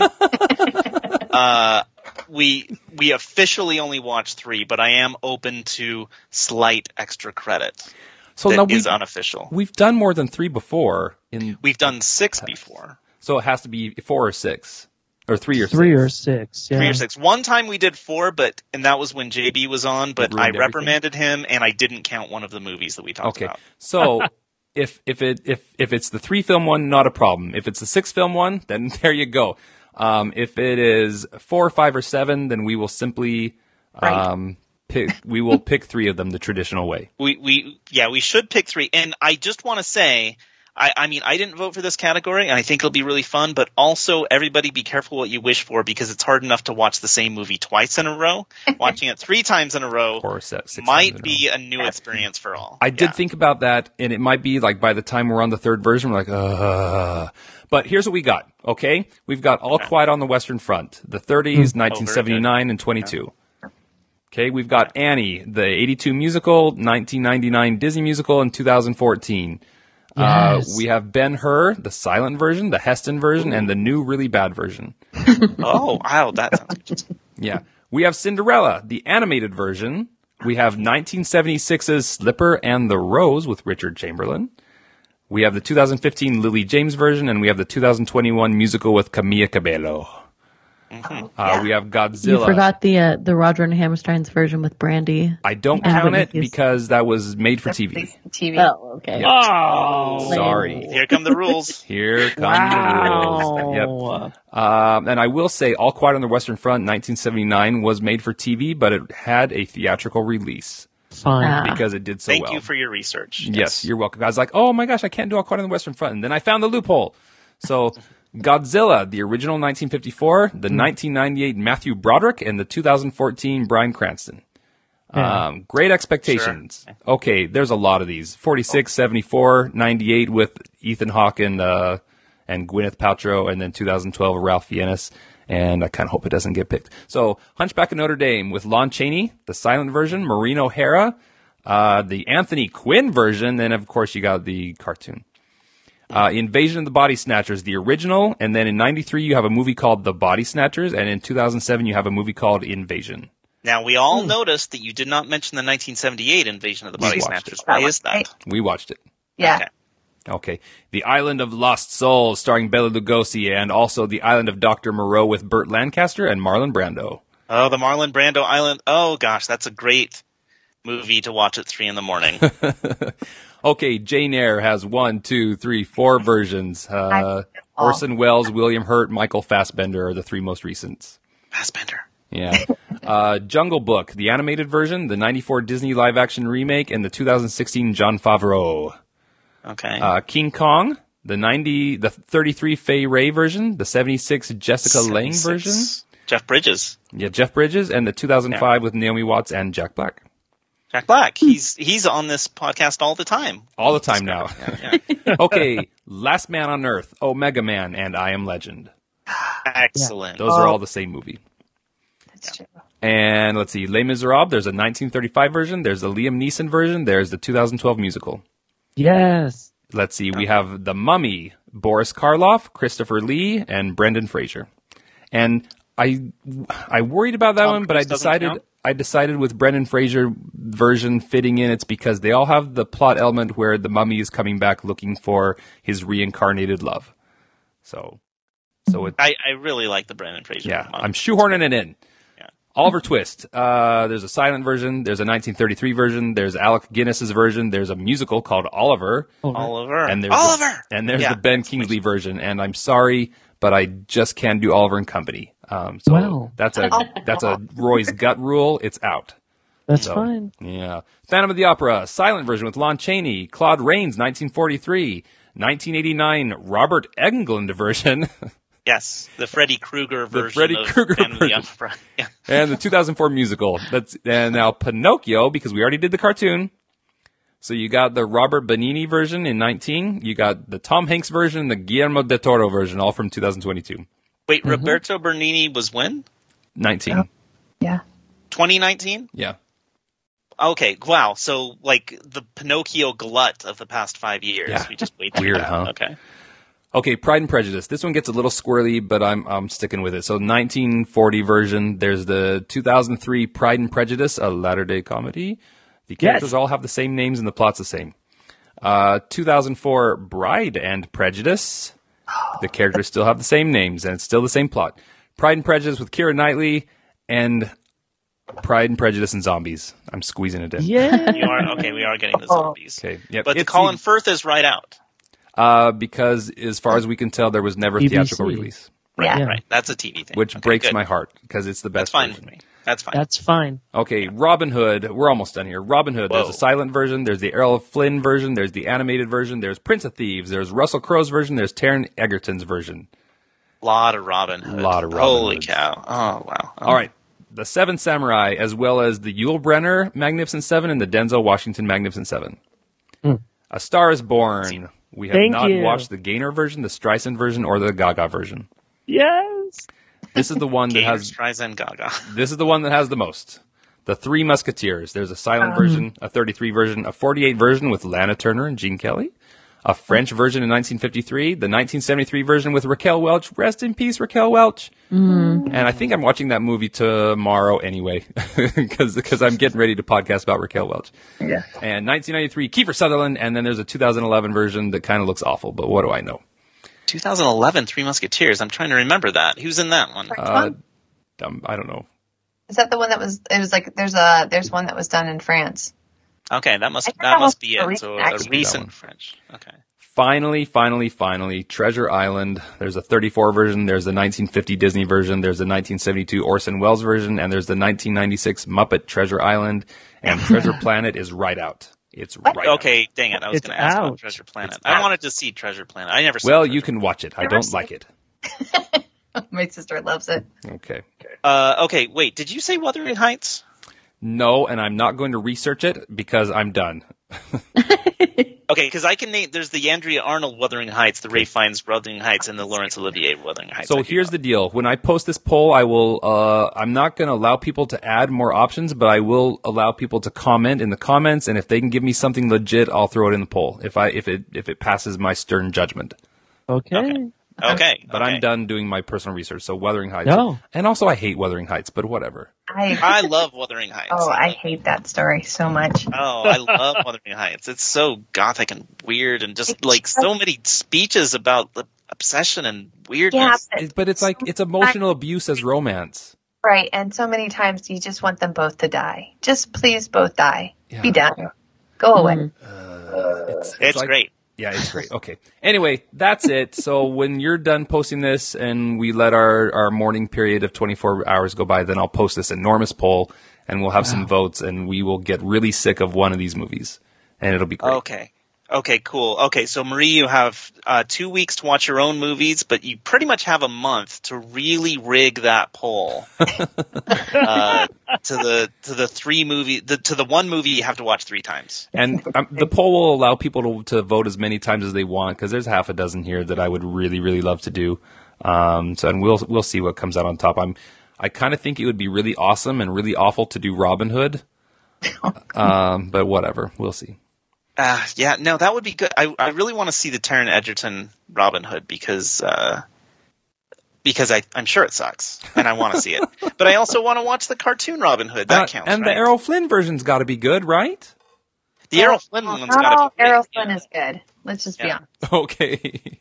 And and by the way, the 1940 what is it? 1946 uh, Pride and Prejudice, possibly the worst. oh, really? Yeah. Oh my gosh. Mm. So yeah, so many things about that. But anyway, Okay. Well, if that one, how many is it? One, two, but three, I'm, I'm four. happy to watch the other Pride and Prejudice, even if I have to watch that one again. So there's five of those, and according to the rule of threes, we would end up picking three of those five.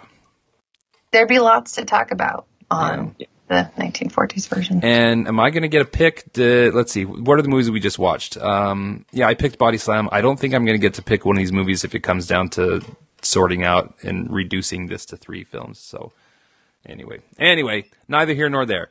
Jon, that is our future business. And That is uh, our future business, and that is our podcast, I believe. Yeah, we don't. We are not picking new categories because after we're done doing that community service, Katie comes on and brings three movies from her birth month. No, three movies. Three movies that seen. she has never seen before. That's right. Yeah, yeah. Very good. So that'll be that'll be fun. So okay, yeah. So uh, uh, yeah, Marie, you and Katie will get to speak to each other for a few minutes. Uh, Ooh. in coming up, coming We're up. glad to podcast facilitate from that because we know that's the only way you guys can talk. It's the only way you can talk. Yeah. You know, we don't talk once a month at least.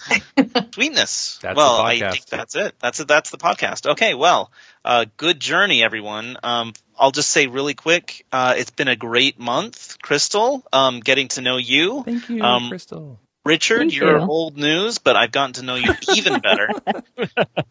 uh, and uh, it, it's been it's been lively and just a lot of a lot of fun talk. So thank you guys. Um, go ahead and barge in to the Skype calls at any time. We always look forward to our time with you with you two. Well, Christel, you're new, but we look forward to next time. I'm Yep. just saying. Yes, Looking I, forward I to- had so much fun. Thank you so much, really. Awesome. We can't wait to jump on your guys' podcast in the near future. That'll be fun collab time. Absolutely. Yes. Looking forward to it. All Cool. right. Marie, looking forward to talking to you in two weeks. We'll have a good time. All right. Okay. Well, as I said, good journey, and I won't say any more.